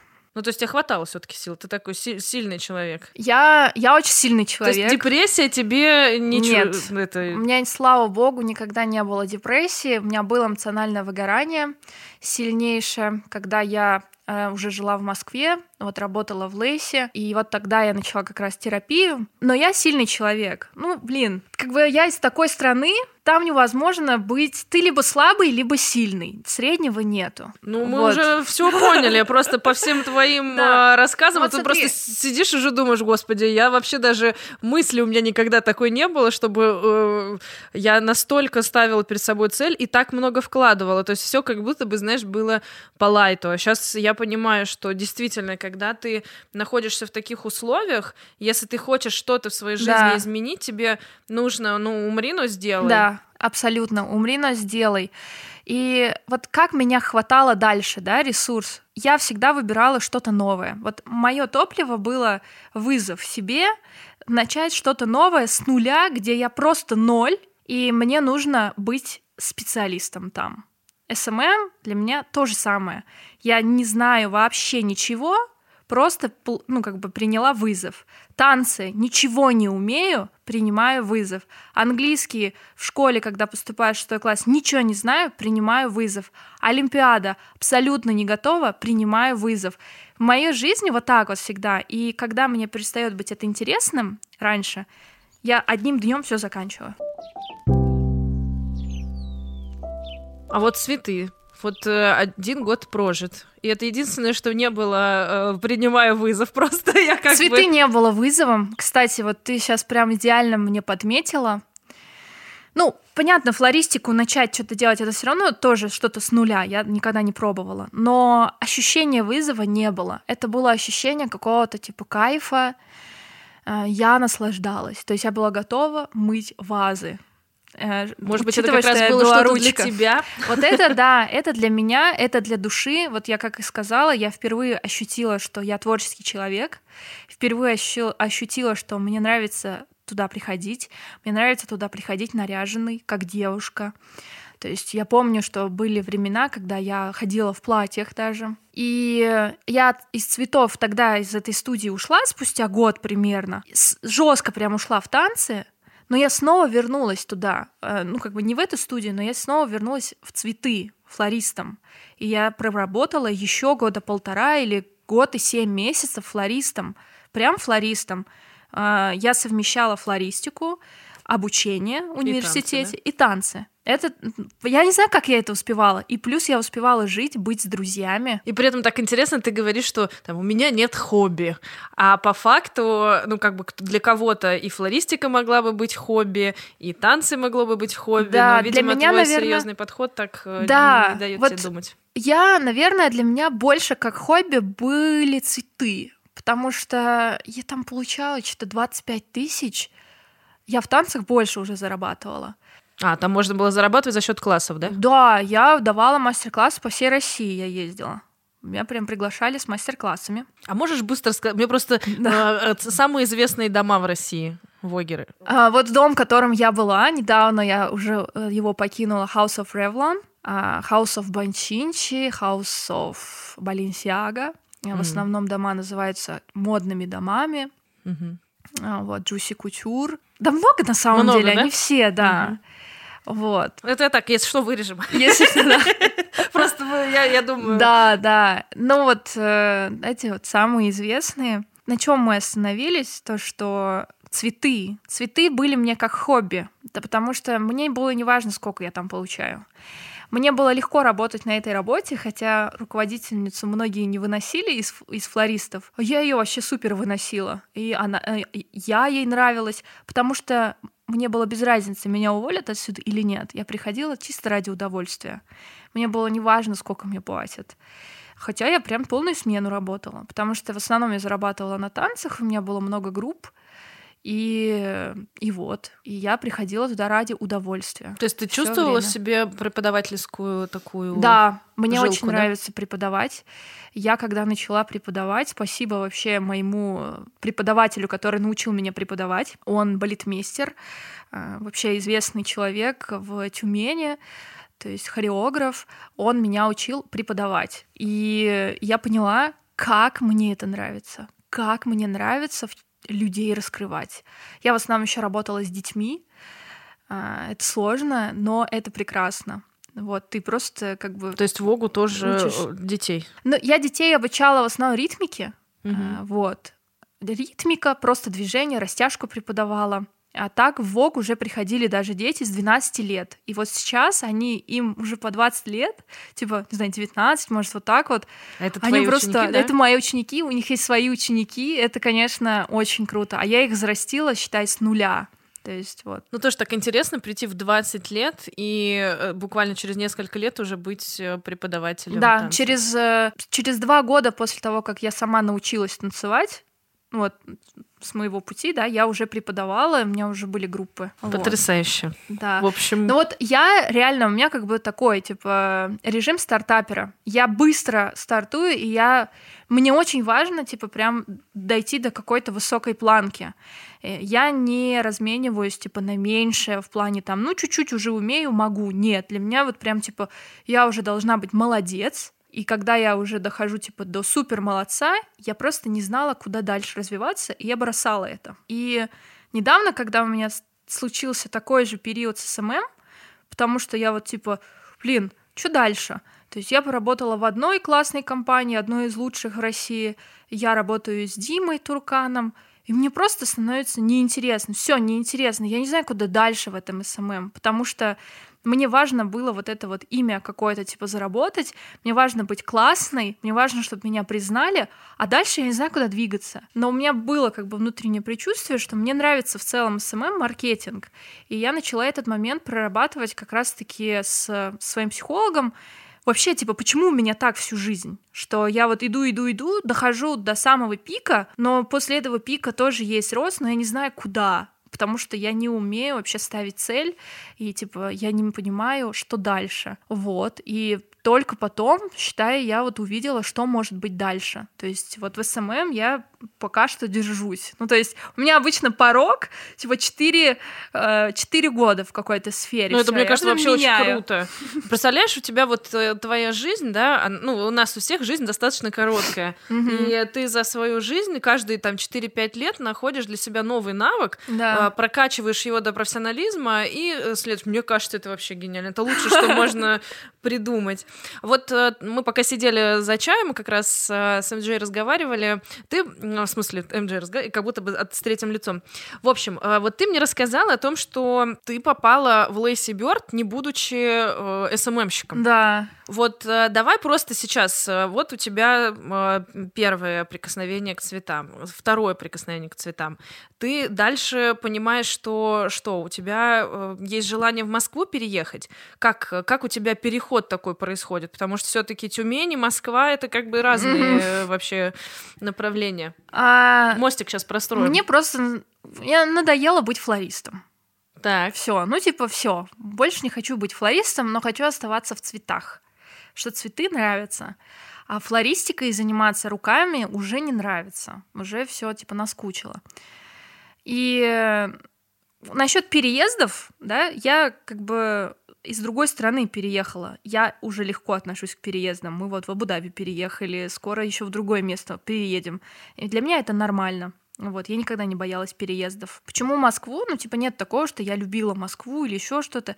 Приезжала сюда только на соревнования. Была пандемия, я увидела вакансию в Лейси Бёрд, что им требуется флорист. А вот, э, подожди, а ты говорила, что ты уже сотрудничала да, с ними? Да, я уже сотрудничала с Лейси тогда. А, наверное, с 2018 году уже я с ними первый раз было сотрудничество. А, я переводила им а, онлайн-мастер-классы с русского на английский язык и укладывала в субтитры. То есть это твоя вообще как бы... Ты старалась в целом, да, все свои навыки, которые ты да, имела, э, да, применять? Да, да. А вот скажи, ты, получается, на Лейси Бёрд уже на тот э, момент равнялась, да? То есть ты смотрела, да, вдохновлялась? Конечно. Я как только пришла во флористику, я уже знала, кто такие Лейси Бёрд. То есть э, я прям за ними наблюдала. Мне они нравились. Э, больше скажу даже, я когда писала свою дипломную работу в универе, Э, она была про флористику современную, и я там как бы приводила в пример их э, оформление, их работы, букеты, и вот я про это вообще типа про современную флористику делала дипломную работу. А, и поэтому ты смогла пройти практику в цветочном да, министерстве. Да, да, да. Ну, это после цветочной я, получается, писала эту дипломную. Вот, мне они очень нравились. И случайным образом я начала с ними вот сотрудничать в плане переводов. Потом я увидела у них вот эту вакансию но это флористом, а я же не хочу быть флористом. Но у меня не было желания переехать. Я вот, когда их увидела, для меня это был просто какой-то челлендж из разряда потешить свое эго, а ответят или нет. Да, конечно, классно было бы, если бы ответили, я бы подумала, что я молодец. Но переезжать я никуда не собиралась. У меня я сняла прекрасную квартиру в Тюмени, у меня мои ученики, все круто, я их люблю. Уже. Да, я там что-то уже получала на тот момент э, в среднем типа 45 тысяч в, в Тюмени. Для меня это было классно, даже с плюсом. Я устраивала мероприятия танцевальные сама, то есть вок-балы, я привозила людей, я там работаю вот как бы флористом, все равно как бы люблю это дело и так далее, все хорошо. И думаю, ну просто попробую, просто посмотрю, как они меня оценят. И я делаю резюме, я, короче, воспользовалась услугами моих друзей. Одна копирайтер, другой был дизайнер. Одна мне помогла написать сопроводительное письмо. А, у Сони там было все по четкому, короче, все нужно тебе отправить сопроводительное письмо, портфолио, резюме. Мне все помогли сверстать, сделать. Я отправляю. На следующий день мне пишет Алексей. Это руководитель академии. Он говорит, Эмджей, мы увидели у тебя вот как бы ну вакансию, ты откликнулась на флориста. можешь созвониться? Я такая, так, быстро? И вот все, мы созваниваемся, и он говорит, слушай, нам нужен СММ-менеджер. А, мы увидели, да, что ты на флориста, но как бы мы поняли, что ты подходишь на должность СММ-менеджера. Вот что-то такое он сказал. А я первый раз услышала я это слово, да? Я впервые слышала, что такое СММ. Я не знаю, что это. Я такая, ну, я понимаю, что это, это там что-то в Инстаграме делать, ну, вот, типа базово вообще. Я уже тогда помогала своей студии делать сторисы. Ну, я потому что умела просто фотографировать на телефон. Но я не знала вот это вот ничего про СММ, как про маркетинг. Вот, и Лёша мне говорит, что как смотришь на то, чтобы выполнить тестовое задание? Я там подумала день, сказала, да, давайте, я готова выполнить тестовое задание. У меня вот этот челлендж опять пошел с собой. А посмотрим, а получится ли как у меня? Ну, почему бы себя не проверить? Вот, он мне скидывает тестовое задание, и первое, это, конечно, там было написано сделать юзабилити аудит сайта. Я такая... А я даже не знаю, как это расшифровывается. Я просто такая, окей, Google, что такое юзабилити аудит сайта? И такая, ага, и по инструкции начала это делать. И, ну, я там, на самом деле, в этом тестовом задании ничего не знала. Э, я взяла два дня, и вот за два дня я выполнила это тестовое, просто день и ночь изучала.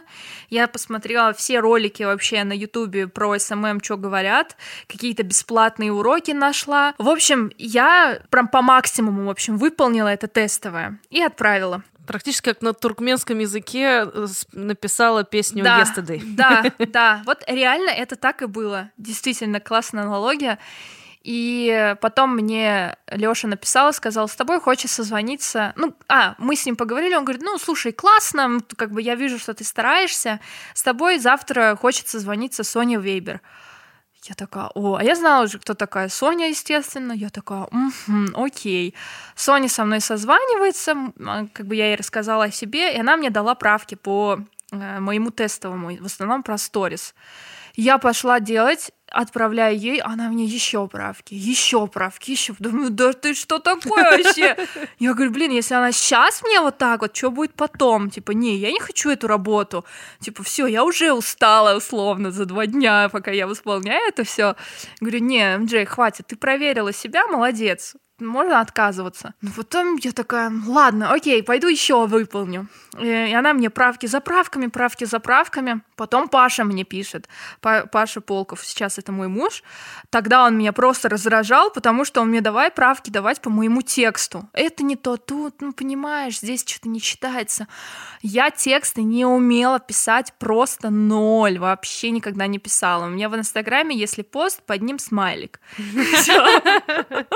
А тут пост нужно написать из разряда... Я помню этот пост, это было... Флористика — это профессия или хобби? Вот что-то такое было. И э, про рост во флористике нужно было написать. Я пошла опять переписывать. В итоге мне говорят, я говорю, не, я, кажется, не готова. И Алексей говорит, давай созвонимся с нашим гендиректором. Это был Вадим. И Вадим такой, ну, я вижу, что ты очень стараешься, нам очень нравится, как ты ведешь свой Инстаграм, когда ты готова приехать. И они мне поставили срок приехать через две недели. Представляете, две недели.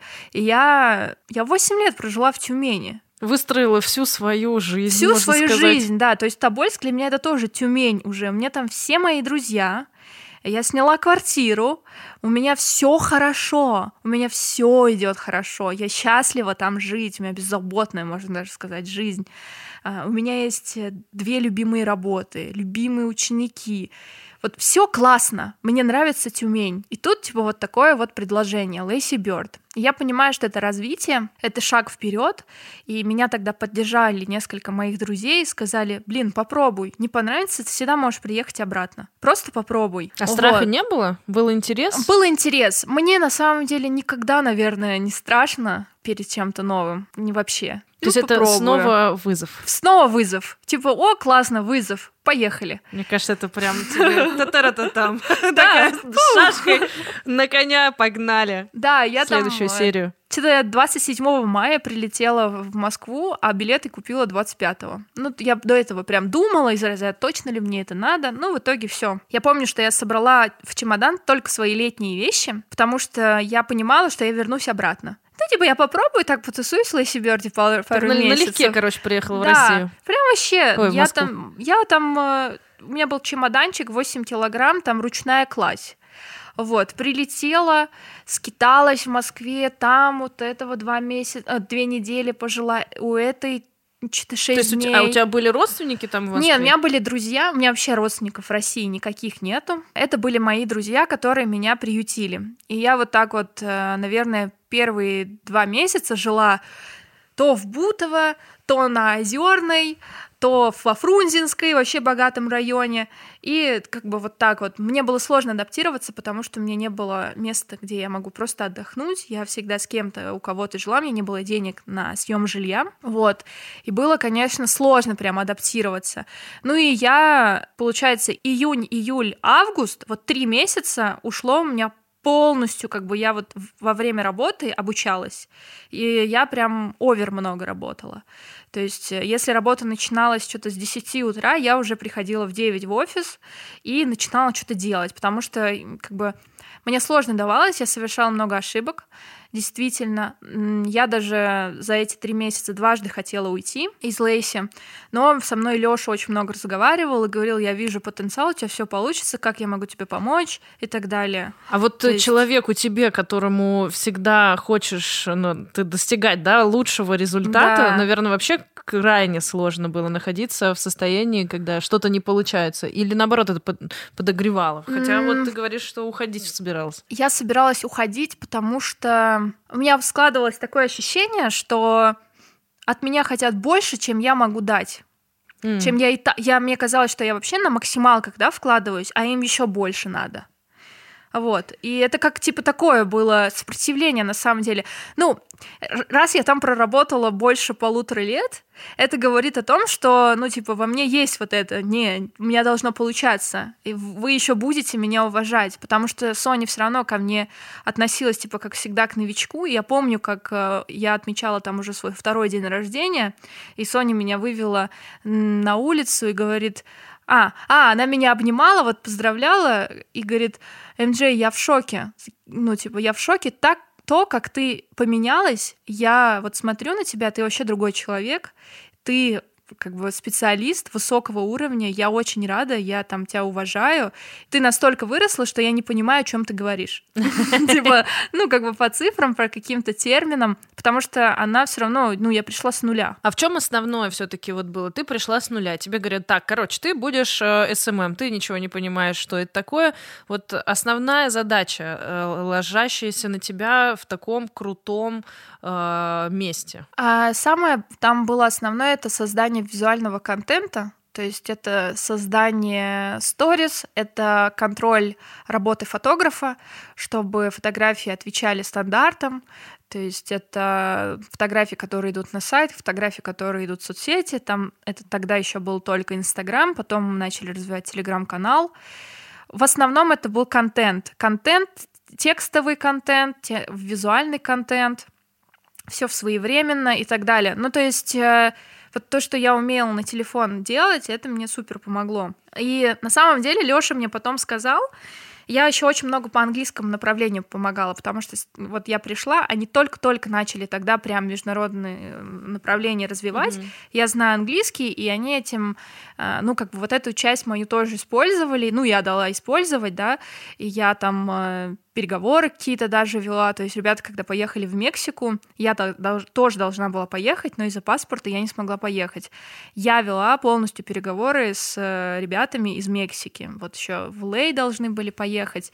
Я вела прямые эфиры на английском языке. То есть я, приех... я устроилась на работу, и мы начали вести совместные эфиры на английском языке от аккаунта Академии.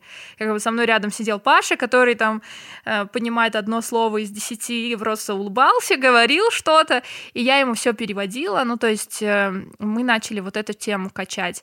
Плюс то, что я умею разговаривать, я не стесняюсь выходить в прямые эфиры. Мы тогда еще, помню, записывали подкасты, пытались в телеграм-канал Академии, и я была как ведущая везде.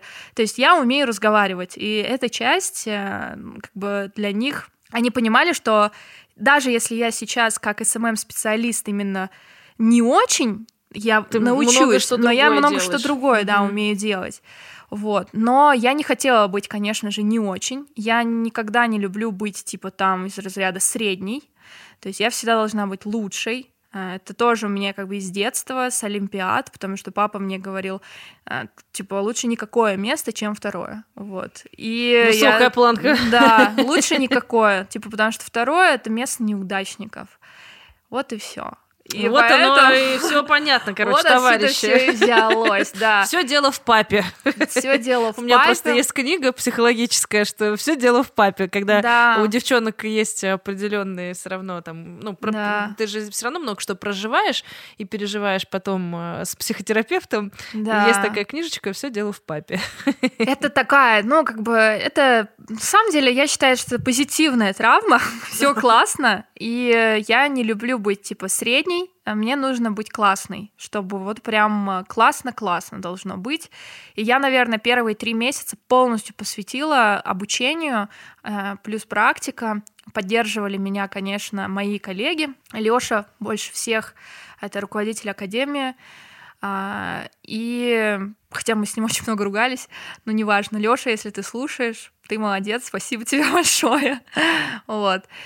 И, наверное, к сентябрю я прям помню, что я прям окрылилась. Э, я чувствовала в себе силы, я чувствовала, что я, ну, молодец, что я уже плаваю в этом всем, э, хорошо себя чувствую, я чувствую себя э, уже, то есть я не просто там попала, все делаю и так далее, вот, я там проходила разные вообще обучения, и, наверное, большой такой был опыт в Лейси Бёрде, чтобы люди забыли о том, что я была новичком. То есть э, я прям не хочу, потому что новичок это как будто бы к тебе нет доверия. А для меня важно было, чтобы там типа ну, было год, доверие. А ты все еще новичок, вряд ли же такое будет. Ой, Или ты находилась было, было не одна, а, а ты, получается, подожди, вот тебя взяли, ты же в команду попала, или ты просто сразу же закрывала вот эту нишу? Или ты ну, с кем-то в связке? В команде был только фотограф. А, понятно. Короче... А потом я, угу. я за собой закрывала, блин, я вела аккаунт Лейси Бёрд, аккаунт Лейси Бёрд Академии. То есть все как бы там и вручную, э, все снимать, публиковать, все эти планы и так далее. А вот эти креативные съемки, кто их? Все э? мы их вместе делали, мы прорабатывали их. Э, я, фотограф, тогда еще это была Настя, э, там креативные флористы, Соня подключалась вот, иногда Вадим там что-то подкидывает. Ну, в основном мы вот креативили, что-то придумывали, делали. А это вот вообще про горение? Ну, как бы это интересно тебе было? Ну, вот то, что это творчество, или это такая, как бы, часть работы просто? На самом деле, Лэйси Бёрд — это такой был период, когда я начала относиться к цветам просто как к инструменту. Такая машина. Для меня... Вот я любила же цветы, и я перестала их любить.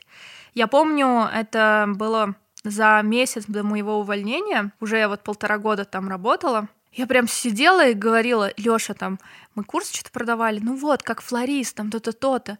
Я говорю, Лёш, слушай, меня вообще пофиг на цветы, я говорю, мне вот просто насрать. Я прям помню этот момент, и я тогда себя услышала со стороны, да, думаю, блин, капец, когда это так стало? Но ты выгорела, ты устала? Я очень выгорела, очень выгорела я там. И для меня реально были цветы как ин... просто как инструмент, который нужно продать. Вот. И только придя к Диме, я снова обрела эту любовь к цветам. А вот э, такой момент. Э, я так понимаю, что Паша все-таки твой муж нынче, как бы он был в Лейси Бёрд. Да. А, э, к личному. А он не был тем человеком, который тебя там поддерживал и. Нет. То есть это было позже, а... после того, как ты ушла? Паша, Паша сейчас и Паша раньше это две разных Паши. Э, первое время мы, ну, он нет, но я его прям хейтила, потому что он меня прям раздражал с собой. А, и наша работа была как-то, ну, я должна была его снимать. Он был говорящей головой. А он был такой, сегодня, типа, я не в настроении. Ну, ну, что там нужно сказать? Вот это, что-то много текста. И я прям бесилась от этого. Но потом я нашла к нему подход. Это тоже моя такая часть, найти подход. И мы, наверное, спустя два месяца просто начали дружить. Причем он говорил, знаешь, у меня нет друзей, я вообще ни с кем не дружу. Я такая, окей, вызов принят. Будешь со мной дружить. Цель поставлена. Цель поставлена, да. Ну, он меня потом, конечно, супер вообще поддерживал. Но первое время там вот Лёша и маркетолог был Тёма Перепелкин. Он меня поддерживал. Вот почему, типа, цветы, да, я разлюбила их? Потому что я в какой-то момент сильно увлеклась просто, типа, вот маркетинг, э, вот мне вот это нравится делать. Мне, мне не нравится сам кре- создание креатива. Мне нравится создавать идею, потом продвигать этот креатив. Угу, ну, это другое, другая я плоскость. вот, типа, да, я вот начала думать из разряда, что этот креатив нам даст в числовом измерении, да, вот именно в цифрах, что мне этот креатив даст. Я начала больше увлекаться, хотя меня никто не просил, типа, какие рекламные креативы сейчас идут в работе, сколько у нас идет затрат именно рекламных. Начала вот эти цифры все изучать сама, то есть меня никто не просил. То есть ты статистику начала а, Больше статистики, да, больше угу. по статистике, больше цифр, то есть что сделать, чтобы поднять индекс вовлеченности, там и так далее. То есть а, креативный отдел, он был такой, он очень креативный, они вот типа а, творческие более такие. творческие. А я в себе в этот момент, опять же, свое творчество забила на него, такая, о, цифры, больше перформанса. Ну, типа, перформанс-маркетинг именно про цифры. И я помню, Вадим это заметил во мне, и он начал меня звать прямо на созвоны по маркетингу, типа по рекламе. Я постоянно смотрела, говорю, вот это нужно поменять, потому что, ну, короче, там приводила какие-то доводы, то есть у меня были свои таблички, ненавижу вообще все еще я таблички, но в тот момент я их как-то полюбила, вот, типа, ушла больше в это направление. Я сейчас знаю причину, почему. Потому что мне казалось, что я специаль... я буду профессионал, если я разбираюсь в цифрах. Типа я могу если называть ты себя... управлять еще процессом. Да. Я типа могу быть классным SMM-специалистом, если я классная не только в создании креатива, а в еще продвижении этого креатива, в результативности. То есть я больше должна разбираться в цифрах, я должна понимать, для чего я это делаю, цель, то есть э, и так далее. И вот это вот управленческое что-то, ну типа вот как бы команда, работать с командой, это мне тоже нравилось. Я ставила задачи, как бы Соня мне говорила уже мне там, типа, Джей, почему они вот это не делают, или почему они вот это делают? Я в какой-то момент думаю, блин, почему я должна на это отвечать? Ну ладно, mm-hmm. и типа пошла, там что-то сделала. Вот, и у нас с креативным отделом были такие терки, что вот они это хотят, чтобы выложилось, потому что это просто красиво. А я понимаю, что это не зайдет. Говорю, не, я не буду это делать. Ну, типа, я просто не буду это делать. Как и они там, Джей, ну, ну, ну, ну, ну, сделай. И я им потом, типа, просто показывала, тоже Соня Сонин лайфхак. Она говорит, ну ты сделай, как они просят. Они увидят, то, что там мало цифр, и потом типа тебя поймут. Вот, у нас же у всех были KPI, и зарплаты зависели от KPI. И я делала то, что они просили. Они видели, что это типа не заходит, такие, ну ладно, окей. Вот. И поэтому я как-то к цветам стала, короче, очень ровно относиться. Но все изменилось. Э, почему? Все изменилось, потому что я начала работать с Димой. Но это было осознанно? То есть ты уходила из Лэйси Бёрд уже к Диме? Не, это... я уходила просто в никуда. Угу. И меня уже, потому что я понимаю, что я не вижу своего дальнейшего роста там. То есть мне Лёша все равно подкидывал какие-то челленджи по академии. Мне в какой-то момент вообще больше начало нравиться именно обучение, типа продавать обучение, делать маркетинг обучению, онлайн-курсом. И он там придумывал новое. МД, давай вот так, смотри, какая классная идея. А я типа такой, как бы, меня главное зажечь все, но это уже тоже перестало зажигать. И я понимаю, что все просто неинтересно, не хочу туда приходить, не потому что место какое-то не такое, а потому что я просто не понимаю, зачем. То есть э, вот просто уже не знаю, ну, типа, что-то стало неинтересно. Очень много я думала, ну, я там что-то два месяца взяла на то, чтобы думать уходить или нет, потому что я очень любила Лэйси Бёрд, да и сейчас я очень хорошо отношусь. А, я помню, когда я сказала об увольнении, я плакала, прям, типа, Соня была в шоке, она такая, нет, типа, ты врешь. Я говорю, ну нет, я ухожу. Вот, я прям плакала, как, типа, ребенок, который из дома, типа, уходит, как родители, простите, у меня свой путь. Вот. Они все равно же были, как бы, мы устраиваемся на работу, как будто бы руководители наши родители потом особенно в таких типа отношениях, как в Лейсе. Но приняла решение, все, ушла. То есть э, сказала и ушла. С чувством благодарности? Конечно, с большим чувством благодарности. Оттуда все началось. То есть э, я там получила большой опыт. Просто, mm-hmm. просто крутой опыт. Я смогла проявить свои какие-то э, стороны, свои таланты там. И мне разрешали это делать. Поэтому, ну и как бы я там встретила своего мужа, лучше ну, не вот все-таки Паша все-таки там уже проявился. Да, но мы с Пашей, я говорю, сразу подружились, вот, и это, конечно, интересно. Мы вообще резко как-то просто, типа, переросла дружба, то, что мы начали встречаться. Кстати, а, завтра будет ровно два года, как мы с ним вместе. И все как-то закрутилось, завертелось. Ну и мы почти вместе ушли. Я и потом спустя там что-то месяц э, Паш тоже ушел. Угу. Вот э, ты говоришь, что ты пришла к Диме, и сейчас э, у тебя другие ощущения, и вернулась ты к тем чувствам, которые раньше испытывала. А что изменилось? Почему вообще ну, настолько ты ожила? Будем честны, я люблю цветы. И я увидела рядом с собой человека, который любит цветы. То, как Дима любит цветы, я не знаю больше таких людей. И Дима очень зарядил, их любит. Да? Он меня очень зарядил, да. Он в целом меня очень зарядил. Как э, период, сколько я работаю в Туркане, э, я выросла на 7 шагов. То есть еще помимо того, что ты стала профессионалом э, в Лейсе, ты там все равно выросла? Я тут вообще, мне кажется, я делаю в корне другое. Mm. Тут работа отличается, вообще у нас вообще другой маркетинг, другая стратегия, личный бренд. То есть я тут как будто бы даже переучивалась. Вот. То есть из-за безличного продукта в личность Димы. Да, да. А вот э, получается, да, я, то есть, э, грубо говоря, мы сейчас, друзья наши, ваши, мы, короче, сидим рядом с МД, э, которая руководит, можно сказать, создает контент, который мы смотрим и наблюдаем у Димы. Да, во то всех есть, соцсетях. То есть получается, что если это, например, сторис с обучением, или тогда, когда он выходит с Италии, это все ты загружаешь, заливаешь? Нет, это делается руками нашего СММ-менеджера, я больше руковожу процессом. Процессом. То есть ты да. отсматриваешь, что, да. как должно Но я делаю это тоже руками. Ну, то есть сейчас я делаю это вообще очень-очень редко, но я тоже это делала руками. Когда я пришла а, к Диме, я пришла как СММ-специалист, и спустя месяц, э, спустя месяц, да, у нас начался запуск азбуки. Я вообще, это был мой первый запуск в целом, то есть мы такой формат не делали в Lazy Bird. И мне говорят, а теперь ты руководитель отдела контента. Я такая, э, окей. Практически принцесса. Да, принцесса дома, да.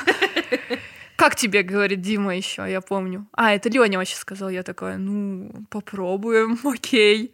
Вот. И тоже как вызов. Я делаю руками крайне редко, стараюсь делать крайне редко, но делаю, конечно. Это мой, моя проблема не умение делегировать, потому что руководители в Туркане были бы рады, если бы я ничего не делала руками, типа, чтобы я больше была как руководитель. Это, конечно, вообще, то есть уровень отношения к сотруднику здесь супер отличается. А, Дима очень поддерживает, Леня представляете, на самом деле, сейчас вставку сделаю. Э, Дима, можно сказать, вдохновил э, МД на приход в подкаст. Да, да, да. Потому что я, я сказала ему, блин, я тоже хочу на этот подкаст. И он говорит, так напиши. Вот. Лень. Представляете, как можно ко мне попасть? Да, да, да. Просто написать. Да. Я здесь начала делать вообще другое, то есть руководить. Быть руководителем это очень сложно. Я все еще как бы не идеальный какой-то руководитель. Я иду к этому. И э, здесь как бы есть возможность к этому идти. То есть есть пространство для развития. Хочешь быть руководителем классным, давай, пожалуйста, будь руководителем. Вот я собрала свою команду. А, у меня в команде по контенту где-то 8 человек. 8 человек? Да, 8 То есть 8 человек, человек придумывают контент Диме? Да, да, да. Капец, да. друзья Но... мои. Я даже не могу представить. Восемь человек плюс Дима. Восемь человек. Же. Дима голова. Ничего. Но кроме этого у нас большая команда. Ну, то есть восемь человек это по контенту. Плюс еще очень много как бы по технической части ребят. И из них вот сейчас по контенту 80% их я собрала этих людей. А сколько э, вот человек, допустим, мы не Дима Туркан, ну, я или какая-то другая студия, вот как бы, чтобы вообще заниматься профессиональной СММ, э, сколько человек нужно в команду? Да тут на самом деле зависит э, от э, запросов самой компании и от масштабов. А, То есть, что они хотят, да? что они хотят, да. Например, есть студии, где один человек, он может за собой закрыть все и снимать, и стратегию видеть, и еще что-то, ну, на, на каком-то вот уровне маломальском, скажем так. Потому угу. что один человек, он не может э, держать на себе все. То есть э, у тебя все равно ты ограниченном количестве, ну, ты ограничен в росте, условно, если у тебя работает один человек. Почему Дима номер один флорист? Почему у Димы полмиллиона аудитории в Инстаграме и развиты другие соцсети? Потому что он не побоялся собрать команду, потому что он не боится расширять штат, то есть э, потому что за этим стоит рост. А Один какие... человек не может все делать. А какие задачи стоят вот сейчас? Ты говоришь, э, ну как бы вот перед тобой поставили задачи. Ты, то есть ты за стратегии отвечаешь еще за что? То есть э, широту твоего спектра? А, я отвечаю вместе с директором, можно сказать, это директор школы Леня. Леня, я и Дима, мы думаем про стратегию. Вот. То есть вы Какая садитесь будет? Да, прям и садимся, и стратегическая сессия у нас. Вот мы прям общаемся, все это думаем, какие у нас запуски, какие у нас цели на эти запуски, сколько мы хотим набрать группы, какие мы делаем улучшения для онлайн-курсов, а, что мы делаем, какие улучшения вообще в целом для учеников, что мы даем, через что мы будем это все продавать и так далее, и так далее. То есть какие у нас будут события. Все, мы вот в целом обсудили стратегию, я с этой стратегии ухожу, все это с ней пересплю, например, и я ее транслирую команде. То есть я разда... Э, ну, как раздаю бы задачи. раздаю, ну не то что раздаю задачи, я перевариваю это, пропускаю через себя. Мы же обсуждаем стратегии вообще там как бы условно на полгода вперед, там на три месяца вперед. Я беру с нее такой маленький отрезок и это все разжевываю команде, что нужно делать, что перед нами стоит, какая у нас цель, вообще в целом для чего мы это делаем. Передаю ценности Димы, Просто мы с Димой, например, как-то нашли коннект, что мы очень много общаемся. И я в целом уже понимаю как бы его, его ценности, и я это стараюсь передать команде. Вот, потому что Дима же не может как бы со всеми там 8 человек рассказывать, ребята, смотрите, у меня вот такие мысли. То есть я есть, и я это все переношу уже сразу же на стратегию, все, что он мне просто говорит, и как бы передаю это дело ребятам, и они дальше как бы своими делами занимаются. Мы делаем запуски, то есть э, я отвечаю за запуск полностью. Но ну, то это есть что есть у Димы. Вот запуск это когда у эксперта есть какая-то идея по обучению, например, онлайн-курсу, и ты вот от идеи до реализации от идеи до того, как продать, провести этот онлайн-курс, например. Ну, то есть ты, ты продумаешь, когда сторис, когда посты, э, когда... Нет, я что? вот, например, типа запуск — это что? Сделать мастер-класс по цвету. Через что мы будем продавать этот мастер-класс? Какие ценности? Кто наша аудитория на этот мастер-класс по цвету? Все мы это продумываем. Угу. То есть какие будут события продающие, чтобы этот мастер-класс по, по цвету, да, как бы охватило наибольшее количество людей это закуп рекламы. Ну, на цвете, кстати, не было у нас закупа, хотя был бюджет, и я на свой страх и риск сделала без рекламы, и мы выполнили план. Вот. Но в основном это если запуск, мы закупаем рекламу да, у блогеров. Что это за блогер? Распределение бюджета по блогерам. То есть кто к нам приходит, какие рекламные подачи должны быть у блогеров. То есть все, аудитория пришла. Дальше как обработать эту аудиторию?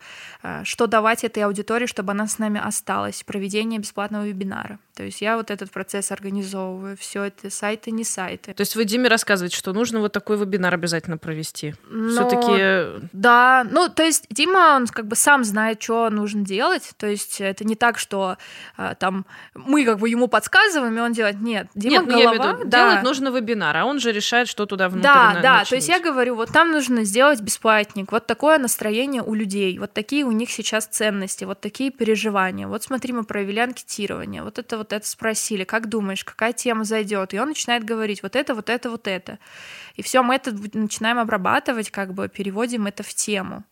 Э, вебинара, то есть чтобы это людям было полезно, чтобы охватить людей, которые придут потенциально на наш курс, и чтобы вот им было полезно, если даже они придут на курс, чтобы у них это осталось да, в голове, и как бы они этим воспользовались потом. Вот, потом у нас э, как бы что идет дальше? Вообще просто логику, наверное, продаж. Ну, угу. То есть вот это вот все продумываем я и Леня. Леня вообще видит стратегию, вот, и мы с ним продумываем полностью путь клиента, как он э, увидит, например, условно рекламу, и как он вот типа покупает наш курс, и чё, с чем он выходит дальше. То есть э, вот как бы так. Класс. Но это очень сложный процесс. Это нужно все механизмы знать. Это вообще что? Это психология плюс э, какие-то фишки, которые работают, исходя из там, особенностей ну, это, место продаж? Это не сложно, не легко. Это вот, ну, просто типа вот так. Я не знаю, как это, это назвать. Работает. Это работает, да. Это работа. То есть и... это набор все-таки каких-то действий? Конечно. Это, ну, как бы я вот про сложность, да. Я не могу сказать, что это сложно. Вот я максимально прокачиваюсь сейчас в запусках. То есть, э, ну, я никогда это не делала, и здесь начала это делать. И потом начала уже об... изучать. То есть я сперва на практике что-то попробовала, а потом я начала обучаться запуском. Что это вообще? То есть сделать запуск это э, в первую очередь понять, насколько продукт, который ты хочешь предложить рынку, актуален, mm-hmm. насколько людям нужен конкретный мастер-класс или курс сейчас. То есть ты, у тебя идет, как бы есть у тебя идея, например, реализации какого-то продукта, и ты начинаешь щупать почву, насколько этот продукт нужен людям и в каком виде он им нужен. То есть ты слышишь людей, как бы ты суммируешь запрос от клиента с запросом своим сделать конкретный продукт, угу. и как бы у тебя тут начинает рождаться. Вот это, конечно же, психология. То есть мне супер помогает в этом то, что я сама в терапии, я изучаю психологию, и я в коучинге. Я изучаю коучинг, и плюс я прохожу регулярные коуч-сессии. Коучинг — это тоже про умение задавать вопрос аудитории и про умение слышать в первую очередь.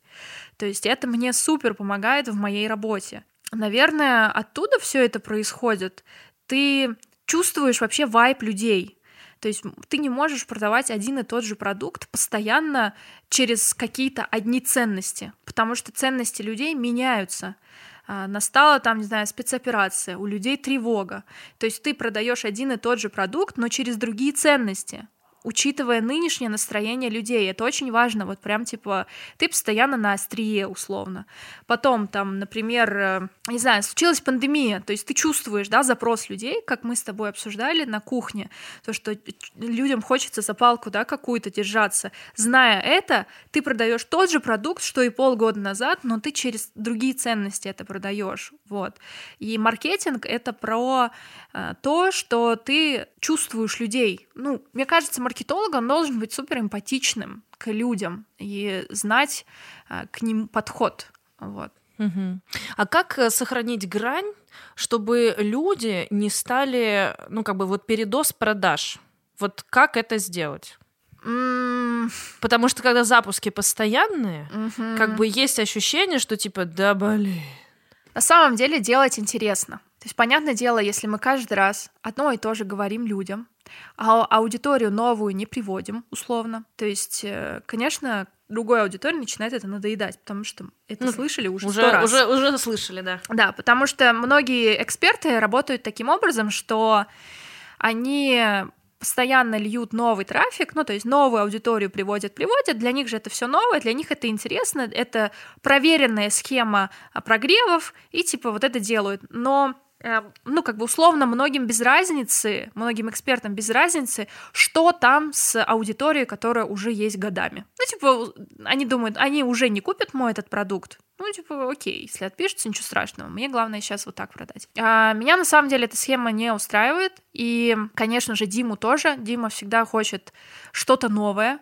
То есть он не сторонник того, чтобы повторять что-то новое, что-то новое, что-то новое. И поэтому мы даже если приводим новую аудиторию, мы не говорим старые вещи старыми именами. То есть мы всегда это адаптируем под новые реалии. Как сделать так, чтобы постоянно продажи, они не надоели? их выстраивать под новые реалии. То есть, э, когда ты сверяешься с ценностями людей и продаешь тот же самый продукт, человек, который уже шесть потоков твоего вот этого продукта видел, для него это снова интересно. Потому что ты его продаешь так, что ему нынешнему ему это интересно. Ты задеваешь то, за что он сейчас переживает, то, за что он радуется, то, за что он тревожится сейчас.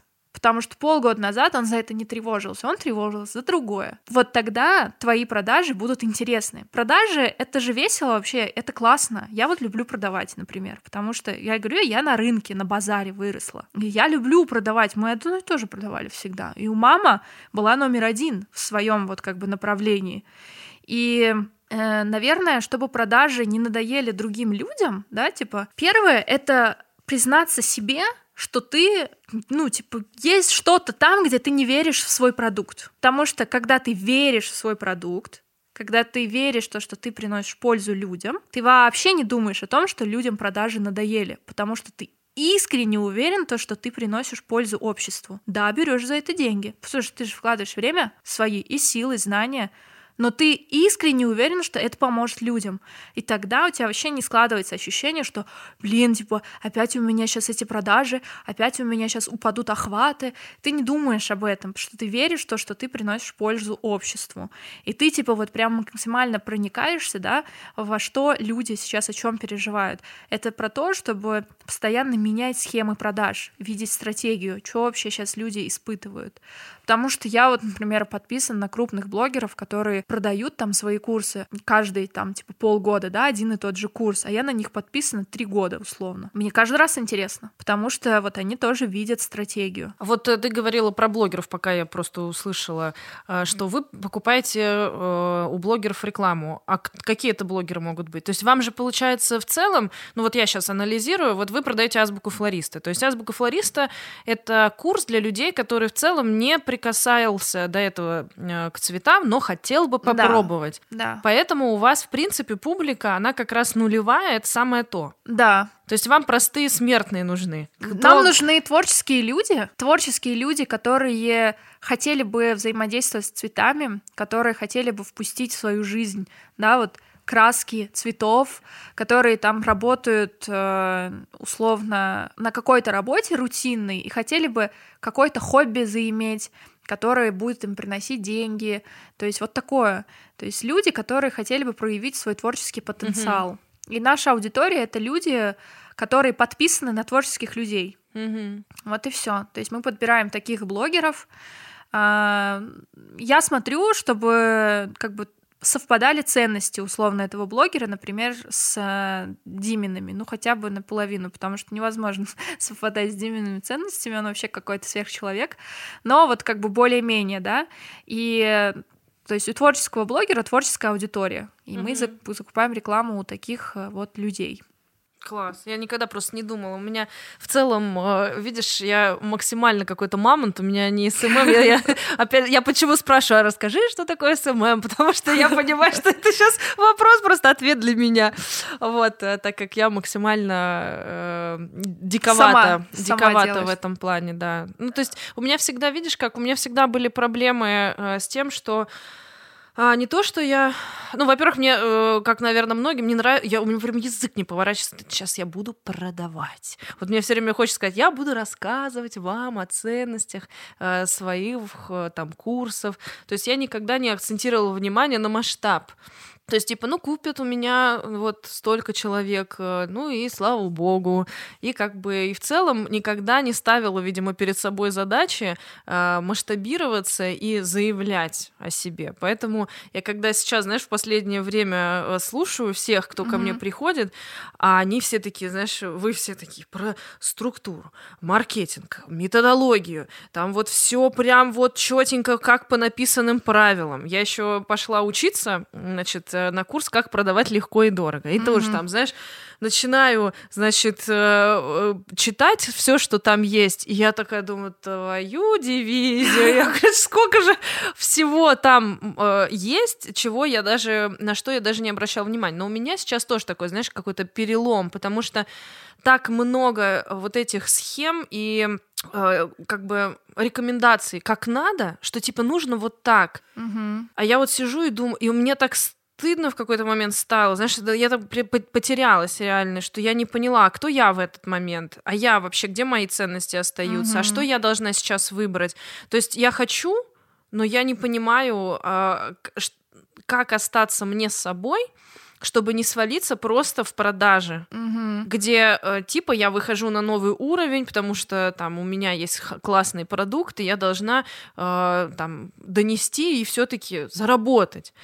Я э, вот с этим, наверное, больше всего э, вот как э, человек борюсь, потому что я основную цель для себя сейчас поставила, да, научиться, да, получить инструменты, по-новому смотреть на вещи, которые я раньше даже не контролировала. Вот, ну, пускал на самотек, но в целом оставить каким-то образом Мгм. свои ценности и поставить их все-таки во главу, чтобы не потеряться. Слушай, у меня вопрос к тебе. Что для тебя продажи? Слушай, для меня продажи это возможность э, рассказать. Ну, вот опять же, я для себя сейчас определяю, что если брать, э, допустим, мои продукты и их, э, грубо говоря, доносить до покупателя, да, то это возможность людям получить мой продукт, который несет очень высокую ценность, я считаю, для Мгм. флористов. И при этом заплатить мне деньги, естественно. Мгм. Вот, оплатить э, мой труд и труд моей команды. Вот. Смотри, а, я сейчас объясню для зрителей, ой, для слушателей, да, когда ты говорил о том, что а, вот эм, цен, высокую ценность несет мой продукт, и ты вот э, взяла руку и положила вот так вот середины груди, да, и говоришь, типа, вот несет ценность мой продукт, и я считаю, что он полезен. И у тебя вот как бы была одна мимика. А потом, когда ты сказала, это мне приносит деньги, ты рассмеялась. И после того, как ты сказала еще одну фразу, и у тебя мимика снова сравнялась то, что было до этого. О чем смех, когда ты говоришь о том, что ну и заработать деньги? О чем этот смех? Короче, сейчас включилась MJ коучер, э, и она начала применять. Ну ладно, давай поиграем. А, ну, что для меня деньги? Это, эм, это, наверное, сейчас для меня какой-то такой новый этап и рост, эм, признание того, что это, ну, наверное, необходимость, э, которая сегодня дает мне возможность увидеть новые ориентиры. Вот, поэтому для меня это новый этап, как э, что-то, что стало понятным совсем недавно Мгм. и стало ценным также, потому что я вот сейчас понимаю, что со мной работает охренительная команда, ну, с которой мы создаем потрясающие вещи, Мгм. просто потому что мы не безразличны друг другу и э, тем людям, которым мы направляем свою работу. То есть это опять же, это мой Саша, да, с которым мы делаем подкаст, это все очень много времени занимает, но это, он снимает потрясающие ролики с моих мастер-классов, да, это моя Настя, правая рука, нога. И я понимаю, что я хочу этим людям обеспечить Мгм. совершенно другие зарплаты. Я хочу по-другому меняться, и для того, чтобы меняться, я буду меняться сама. Мгм. И, соответственно, как э, следствие, зарабатывать деньги. И я хочу научиться, вот сейчас для себя поставила цель. Почему я выбрала курс? Он супер дорогой для меня. То есть я никогда не тратила таких больших денег. И я так легко раз, от- а, как бы отдала, Отдала. эти деньги впервые, потому что я поняла, что я хочу по-другому вообще выстроить свою, э, ну, свою работу. Потому что Мгм. раньше я всегда считала, что моя работа это все-таки про творчество. А сейчас я понимаю, что ни хрена, у меня ИП, налоги и зарплаты людям Да. ежемесячно. А еще у меня как бы обязательства, которые за оплату квартиры и так далее лежат. И огромное количество расходной части. И я понимаю, что без э, постоянного притока э, денег я, естественно, не смогу, в принципе, просто закрывать свои базовые потребности и плюс давать возможность себе чувствовать, что я могу развиваться. А я в себе вижу потенциал, и я понимаю, что м, я сегодня могу дать сильно больше, если я возьму, ну, как бы я уже отдаю очень много. И в целом мне просто нужно научиться отдавать это качественно, так, чтобы было понятно людям, чтобы я зарабатывала деньги и могла дальше делать следующие Мгм. шаги. И да, меня, может быть, сегодня, знаешь, как в какой-то момент стесняет слово продажи, деньги, потому что это новое, и Да. это очень неустойчиво. Но осознание, что это важно, оно все-таки как бы первостепенно для меня сегодня. Я Мгм. к этому двигаюсь, и, наверное, это вот как раз то, за что...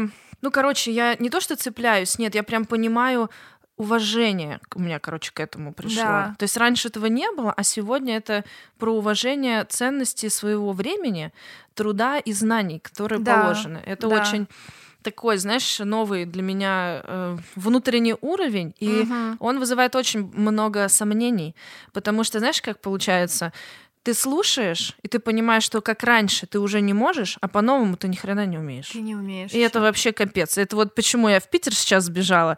Потому что у меня сейчас вот это именно состояние, когда я понимаю, что не хочу как раньше. Мгм. Даже не то, что не хочу, я понимаю, что я просто уже не могу как раньше. А по-новому еще надо научиться. Вот, вот это очень клевый период, но не знаю, куда, когда он меня приведет к чему-то новому. Смотри, ты несколько раз сказала про ценности. То есть ты говоришь... Цен... Вообще слово «ценность», она прозвучала прям несколько раз. Больше всего, наверное, остальных слов. И На втором месте слово «новое». Про ценность. Там, ценность продукта, моя ценность, дальше ценность твоих сотрудников, которые с тобой работают. Ценность, ценность, ценность. И самое важное, ты сказала еще в самом начале то, что как же, вот просто хочу твоими словами это сказать про ценность, что когда ты учишься продавать, то как будто бы тебе люди говорят о том, как надо, и как будто бы ты не, видишь там свою ценность, да, в этих продажах. То есть там не вот как надо, когда говорят тебе алгоритм. Ты в этом, где твоя ценность, как ты спросила, а где в этом моя ценность? А вот что твоя ценность? Да я не могу сказать, что в этом нет моей ценности. Наоборот, я просто думаю, что есть определенные инструменты, которые типа работают. Мгм. И самое главное для меня сейчас понять, какой рабочий инструмент, под каким, грубо говоря, э, в каком формате это будет про меня, чтобы это не было инородно.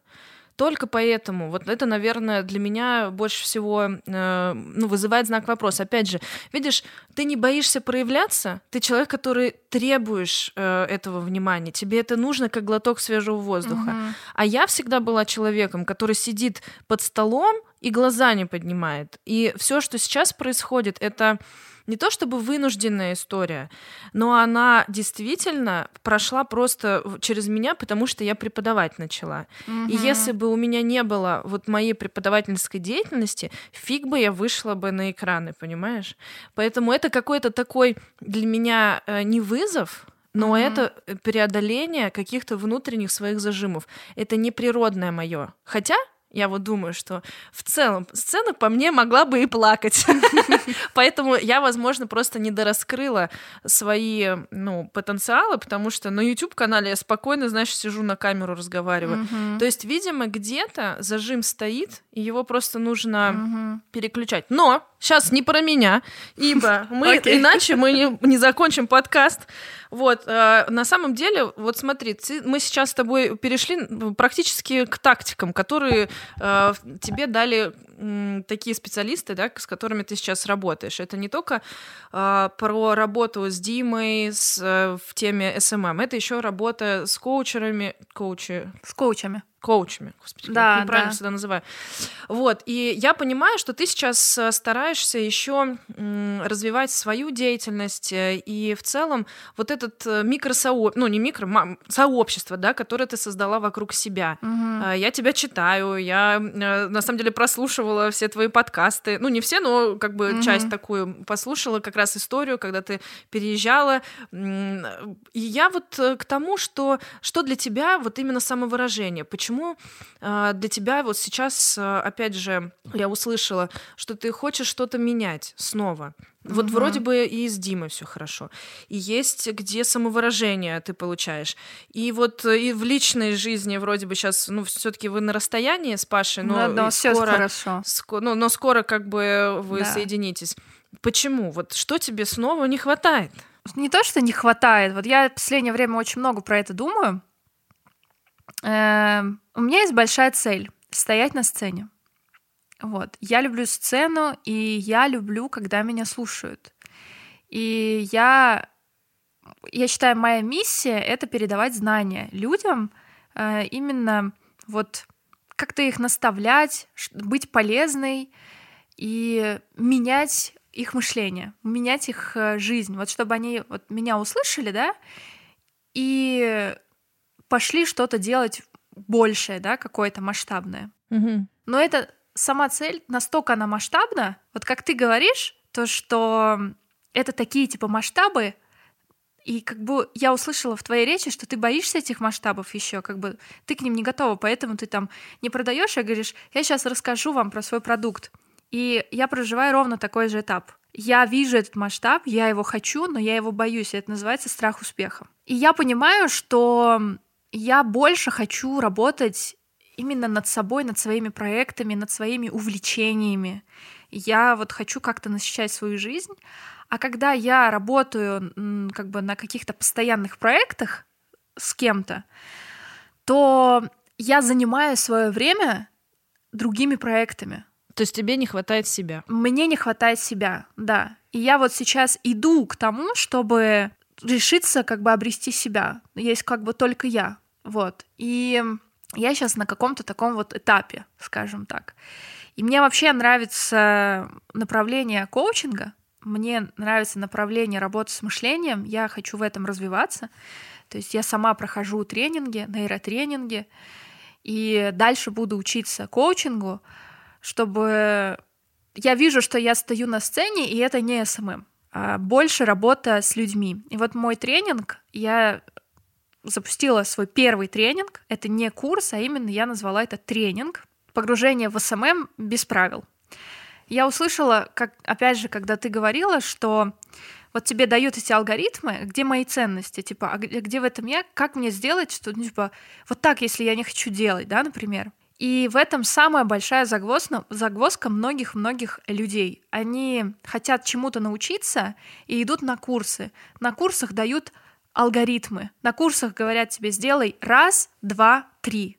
Человек идет и делает. А этот алгоритм, он может быть вообще не действенен в его бизнесе. И я это понимаю. Я сама через такие курсы прошла. И я поняла, что можно с человеком работать индивидуально и сделать так, что он сам выстроит свой алгоритм работы.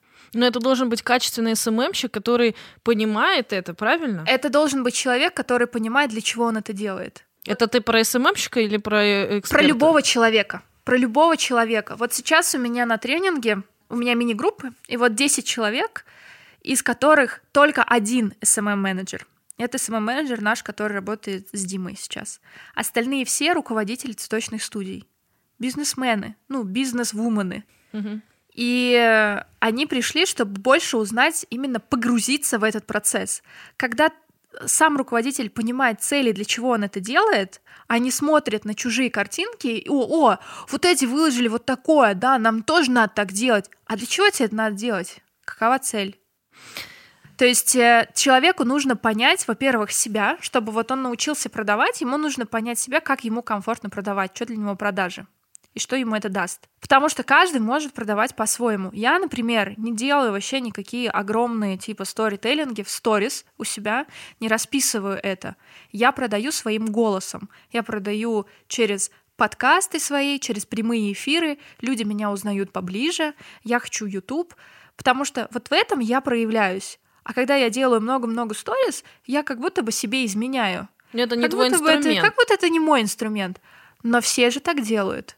И иногда на нас давит то, что если все так делают, и у всех это работает, значит, я тоже должен делать. Если все продают через Reels, через говорящие головы, значит, я тоже должен это делать. А может, тебе не нравится это делать? Может, тебе это дос- доставляет дискомфорт? Зачем работать с тем, что тебе доставляет дискомфорт?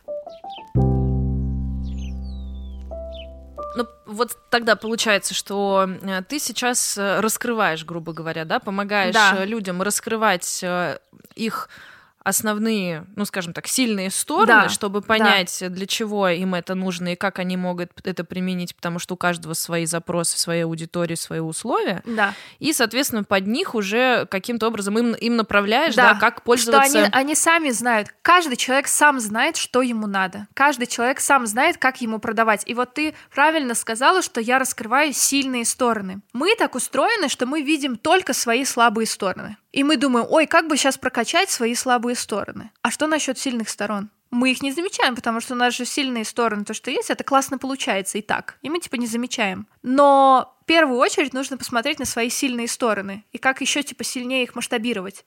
Потому что когда мы смотрим на, что, на то, что у нас не прокачано, и мы как будто бы через это хотим масштабироваться, мы не можем масштабироваться, потому что мы эту слабую сторону хотя бы должны сперва сделать сильной. Ну, то есть вот э, просто можешь привести какой-нибудь кейс э, цветочного магазина, который пришел к тебе, и ты подсветила им сильные стороны, убрав слабые. Убрав слабые. Ну, в смысле, посвятив... мы их не видим. Нет, ну, да. мы их не видим. Вот они приходят, и ты говоришь, блин, да вот чего вы расстраиваетесь? А у вас на да, самом вот деле... я сейчас вспомнила, вот один из последних, да, консультаций. Маленький город Снежинск под Челябинском находится 40 тысяч населения. Ко мне пришла руководительница этого цветочного, 20 лет она в цветах, 20 лет у нее сеть цветочных. И она пришла ко мне за алгоритмами. Ну, типа, что делать? Ну, скажите мне раз, два, три. И у меня консультации проходят тоже, ну, не так, что, типа, я им говорю, знаете, надо вот так, вот так, вот так как бы нет, что у нее это не работает. Я вообще не знаю, что у нее работает. Я с ней общаюсь, задаю ей вопросы. И в итоге она пришла ко мне за алгоритмами, а мы вообще говорили про команду.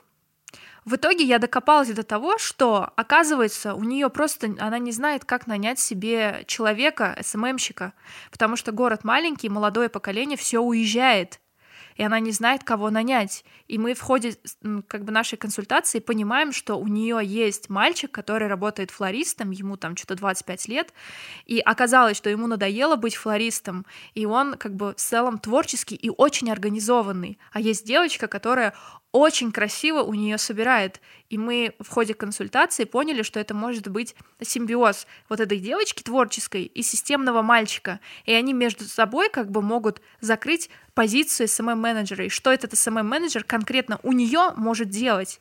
То есть она пришла и говорит, слушай, у меня вот как бы не могу найти человека, вот что, кого найти и так далее. Перед консультацией я посмотрела вообще, где этот снежинг находится, что рядом, какие большие города есть и так далее. Но я понимаю, что там есть все равно ответ у человека. То есть она просто увидела, что, о, у этого сотрудника есть вот такие сильные стороны, а у этой сотрудницы вторые сильные стороны. И как бы с ними так договориться, чтобы их объединить. Дальше мы говорили про продуктовую линейку тоже, что она не замечала, что она обслуживает людей, у которых есть деньги, и их много. Но она им предлагает дешевый продукт, такой же, как и всем. Это вообще не входило в список обсуждаемых вопросов во время консультации. Но я просто как бы задала вопрос. И у нее открылся как будто третий глаз, что она для них может делать очень дорогой продукт, и они будут покупать. Угу. Потому что другого такого нету. Ну, чуть ли там не какие-то там подписки в Снежинске за 45 тысяч рублей, где тебе четыре раза в неделю приходят цветы. И она этого тоже не заметила. Сильная сторона бизнеса в том, что у нее платежеспособная аудитория. Она им продает дешевые продукты. Угу. Они могут заплатить больше. Она просто этого не видела. И она просто ушла в шоке. Вот. И она прошла, кстати, потом э, я проводила курс погружения в СММ. Он у меня просто остался в записи. Это был курс, не тренинг. И она такая, я хочу узнать больше. Типа, хочу больше понимать. Она пошла вот смотреть этот мой курс. Очень была благодарна. Потом писала о том, что вот мы делаем продуктовую линейку. Спасибо огромное. Ребята мои согласились. Вот так, вот так. Люди приходят обычно с каким-то запросом популярным, насмотревшись на какие-то другие студии. Ну, я думаю, что это еще из-за непонимания вообще работы э, Возможно. специалистов. Все-таки, как да. бы то ни было, вот эта система, когда мы работаем мы только недавно стали и администраторами, ну, в смысле, и ушли из адми... мы посадили администраторов. Да. А, помимо администраторов у нас там у кого-то побольше там появились, возможно, э, не знаю, там СММщики отдельные, да, да, да, там копирайтеры. По факту раньше это все сами писали, то есть это очень медленный процесс развития. И я думаю, что сейчас просто от незнания, но понимания, что это необходимо, все, естественно, спрашивают механизмы. Но вот а можешь ли ты нам сейчас э, так накидать хотя бы пару моментов, на которые люди могли бы опереться, чтобы просто проанализировать свои сильные стороны? Куда вот смотреть э, людям, чтобы понять перед тем, как находить СММ-специалиста? М-м. Как анализ провести? Анализ чего? Ну вот э, себя, э, полезности. Вот э, какие ты бы задала вопросы, чтобы мы задумались, наводящие? Есть какие-то такие? Вот я обычно спрашиваю цели ведения Инстаграма. Угу. В чем цель ведения вашего Инстаграма?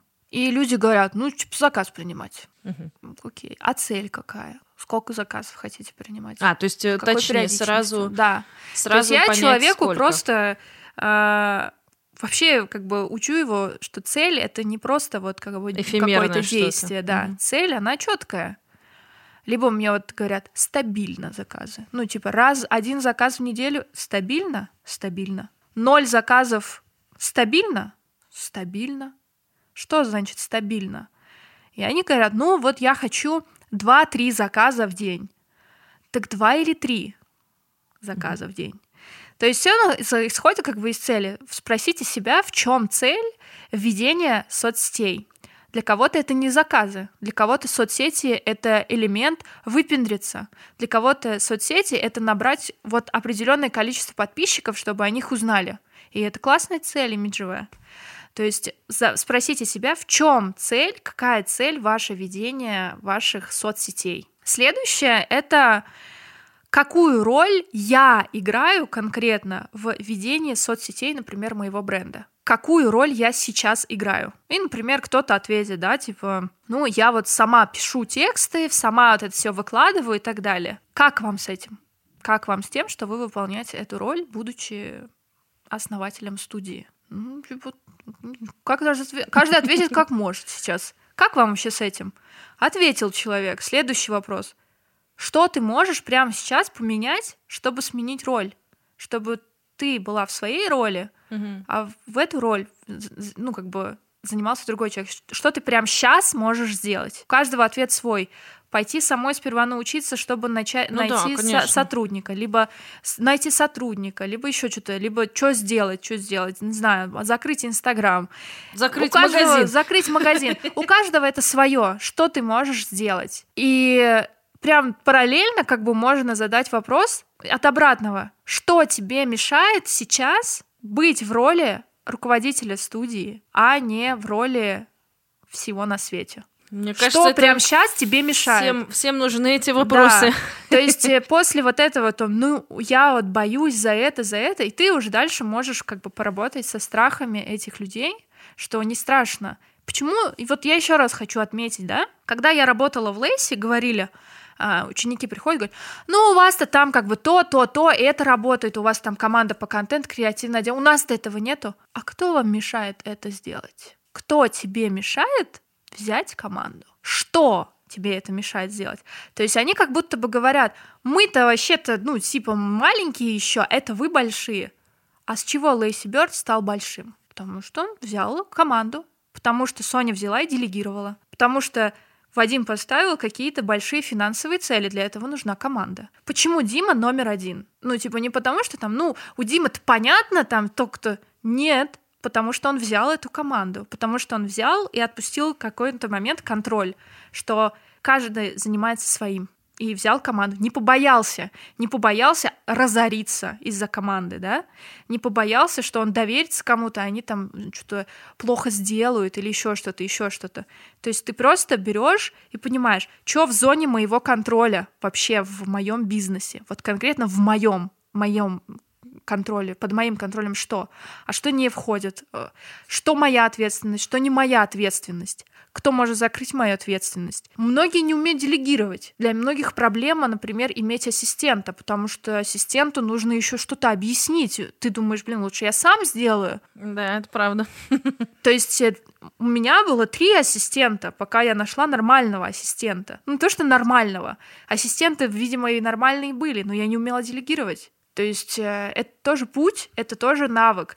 То есть многие думают о том, что, ну, это-то понятно, он классный. Я уверена, что про тебя тоже так, ну, Лена, у нее, конечно, у нее вот это, а у нас не так. А кто вам мешает быть, ну, как бы не Леной, а идти к этому, если вам нравится путь Лены, типа то, где ты сейчас находишься, если человеку нравится, если он на тебя подписан, он потенциально может быть тобой, по факту. Типа быть на таком же уровне. Но человек не делает, потому что он боится масштаба. И тут надо вообще с этим работать. Типа про думать масштабно. Это страшно думать масштабно. Страшно, ну, успех это всегда как будто бы больше работы. А мозг боится больше работать. Ну, это больше ответственности и больше всякого-всякого, поэтому, естественно... Больше, больше, да. А, про себя могу сказать, что это как раз чувства, с которыми, ну, и сталкиваюсь и я, да, то есть вот, ты правильно говоришь, страх там успеха, масштаба, да. оно как будто бы ты предъявляешь себя большему количеству людей, да. и, соответственно, ты должен и брать ответственность за это. Если да. уж ты заявила себе, то как бы э, тогда уже оттуда либо ты идешь только нет вперед, пути обратно. Да, да, да. А по факту обратный путь есть всегда. Скатиться можно вообще за секунду. Ну знаешь, скатиться-то не очень хочется, поэтому только вперед. Поэтому да. На самом деле тут такое типа иногда до бреда можно доводить. Ну типа, а что если я скачусь? Ну вот скатился я. Вот скатился, все забыли обо мне. И что? Что со мной Ничего, самого пойдем да. танцевать. Пойдем, все, найдем себя в другом. Все отлично. Я думаю, что вот на этом а, прекрасном моменте мы можем подвести итог нашего с тобой прекрасного разговора.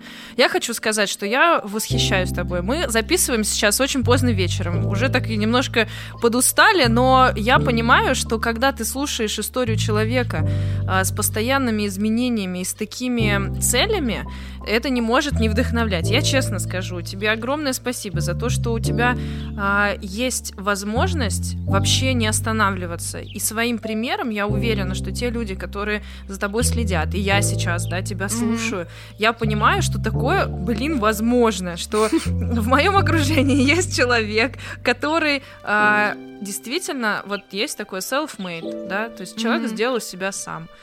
Ты начала работать с собой, и ты продолжаешь работать mm-hmm. с собой и стараешься максимально отдавать. И я считаю, что это, конечно, дорогого стоит и несет очень большую ценность для общества. Поэтому то, что у тебя есть возможность сейчас передавать свои знания, то, что ты работаешь в прекрасной команде, mm-hmm. то, что мы можем видеть результаты этой командной работы — это потрясающе. Поэтому Спасибо. Я очень счастлива, что ты пришла, что ты постучалась, что у нас есть возможность вообще э, и познакомиться еще со, с разными вот этими вопросами. На самом деле вопросы правильные. То, что ты мне задаешь э, вопрос, это вообще очень важно, да, то есть переключить mm-hmm. на подумать, потому что мы никогда не задумываемся, даже не так, мы задумываемся, но нам страшно туда да, идти. Да. А когда тебя ставят в состояние, когда ты должен ответить, mm-hmm. и еще тебя должны услышать, а в первую очередь услышать слышишь ты сам себя. Да. То есть тут вопрос как в, терапии. Психолог, он задает да. вопрос для того, чтобы ты сам на него ответил и сам понял, что ты говоришь. Абсолютно.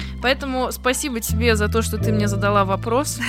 А, и, конечно же, я уверена, что те вопросы, которые ты задаешь своим а, обращающимся, да, своим, mm-hmm. я не знаю, кто это. Клиентам. Клиенты, да. Ну и в целом ты с нами поделилась. Это тема на подумать. Поэтому, друзья мои, мы все должны понять, к чему мы движемся, какие ценности нас ведут, что мы хотим, и тогда мы всегда найдем тех специалистов, которые смогут нам к этим целям дойти. Да. Вот, я от себя хочу попросить, чтобы ты напоследок вообще э, поделилась, э, ну как бы пожелала, наверное, тем mm-hmm. людям, которые слышат вот какую-то такую заключительную речь mm-hmm. от МД. Вот, э, да. поделись, пожалуйста. Э, во-первых, я хочу тебе сказать спасибо за то, что ты меня приняла у себя в гостях и в этом подкасте. Для меня это очень важно. Для меня это как новый этап вообще в меня как спикера тоже. То есть это сегодняшний день был для меня важным возможно, для тебя это как ну, записать подкаст, а, а для меня это как будто бы я становлюсь а, еще на одну а, ступень лестницы выше и ближе к своей большой цели. Поэтому я тебя за это благодарю. Вот, и у меня эмоции потрясающие, я вообще не чувствую усталость. Вот, э, я очень заряжена. Что я могу сказать людям напоследок? Ну, не напоследок, как бы мы еще услышимся, думаю, что много раз. Но вот напоследок этого подкаста а, постоянно задавать себе вопросы. Вопросы, которые начинаются с вопроса на которые ответ не да и не нет, на который ответ как раз-таки подумать, а что для меня вот это, а что я чувствую сейчас. Ну, как бы вот, например, нравится ли мне, что я делаю сейчас, это неправильный вопрос по факту, да, типа ты на него отвечаешь, ну да или нет, тогда. А что мне нравится делать? То есть э, учиться задавать себе вопросы. И я бы хотела призвать людей не опираться на чужие алгоритмы, Да, в начале пути можно опираться на чужие алгоритмы, потому что ты просто еще не знаешь, как выстроить свой. Но целиться в то, чтобы выстроить свой алгоритм работы вообще везде – в контенте, не знаю, в бизнесе, в создании подкастов, в создании видео на YouTube, как мне комфортно. Потому что люди, которые стали знаменитыми, известными, например, а, которые потом продают дорого свои курсы и так далее, почему они так делают? Потому что они смогли выстроить свой алгоритм, и они этот алгоритм передают но всегда можно выстроить свой. Можно вот этот взять и выстроить свой, и не побояться этого. Вот. И порекомендовала бы людям, которые хотят масштаба, но боятся этого масштаба. Это мне. Да. Во-первых, признать, что боимся масштаба. Это нормально. Потому что масштаб это все такое маленькое, что такое большое и так далее. И вот я порекомендовала бы этим людям выстроить маленькие-маленькие шаги в, по, в сторону этого масштаба. Вот прям брать и разделять это на 100 шагов, например. 100 шагов, которые приблизят меня к моему масштабу. Это может быть все что угодно. Каждый сам человек знает, что это за шаги такие. Прям взять и выписать для себя эти шаги и не демонизировать свой масштаб, не так, что типа, ой, это такое большое страшное, не демонизировать его. Не знаю, можете виртуально для себя представить, что это вообще какой-то цветочный рай. Что-то самое приятное, и много этого всего приятного. И выстраивать к нему шаги. Потому что вот типа мы боимся больших денег, потому что это опасность, это то-то, там придут, украдут, скажут, что ты мошенник, еще что-то, еще что-то, то, что у нас, да, устоялось. А что, если их представить, что это реально цветочный какой-то рай, большие деньги? Это вот что-то классное, прекрасное, вот. И, возможно, вам тогда будет менее страшно. Вот я сейчас этому сама учусь. То есть я говорю то, что я сама практикую сейчас. И я уверена, что у всех получится тоже.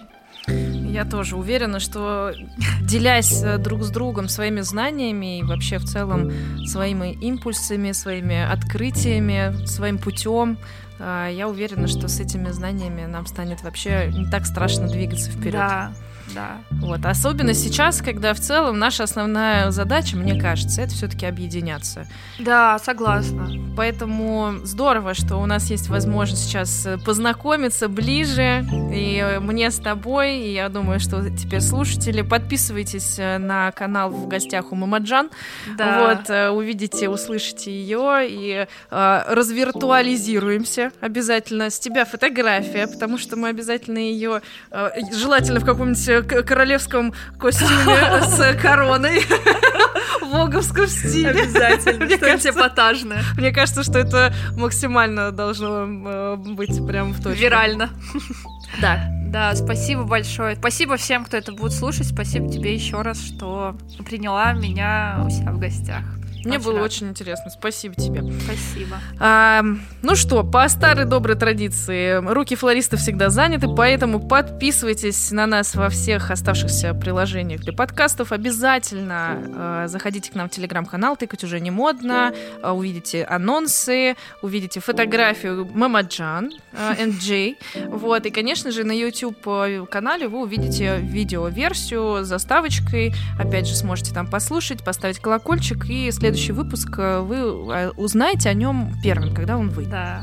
Вот, так что обязательно встретимся в следующей серии, выпуске, услышимся. Пока-пока! Пока-пока!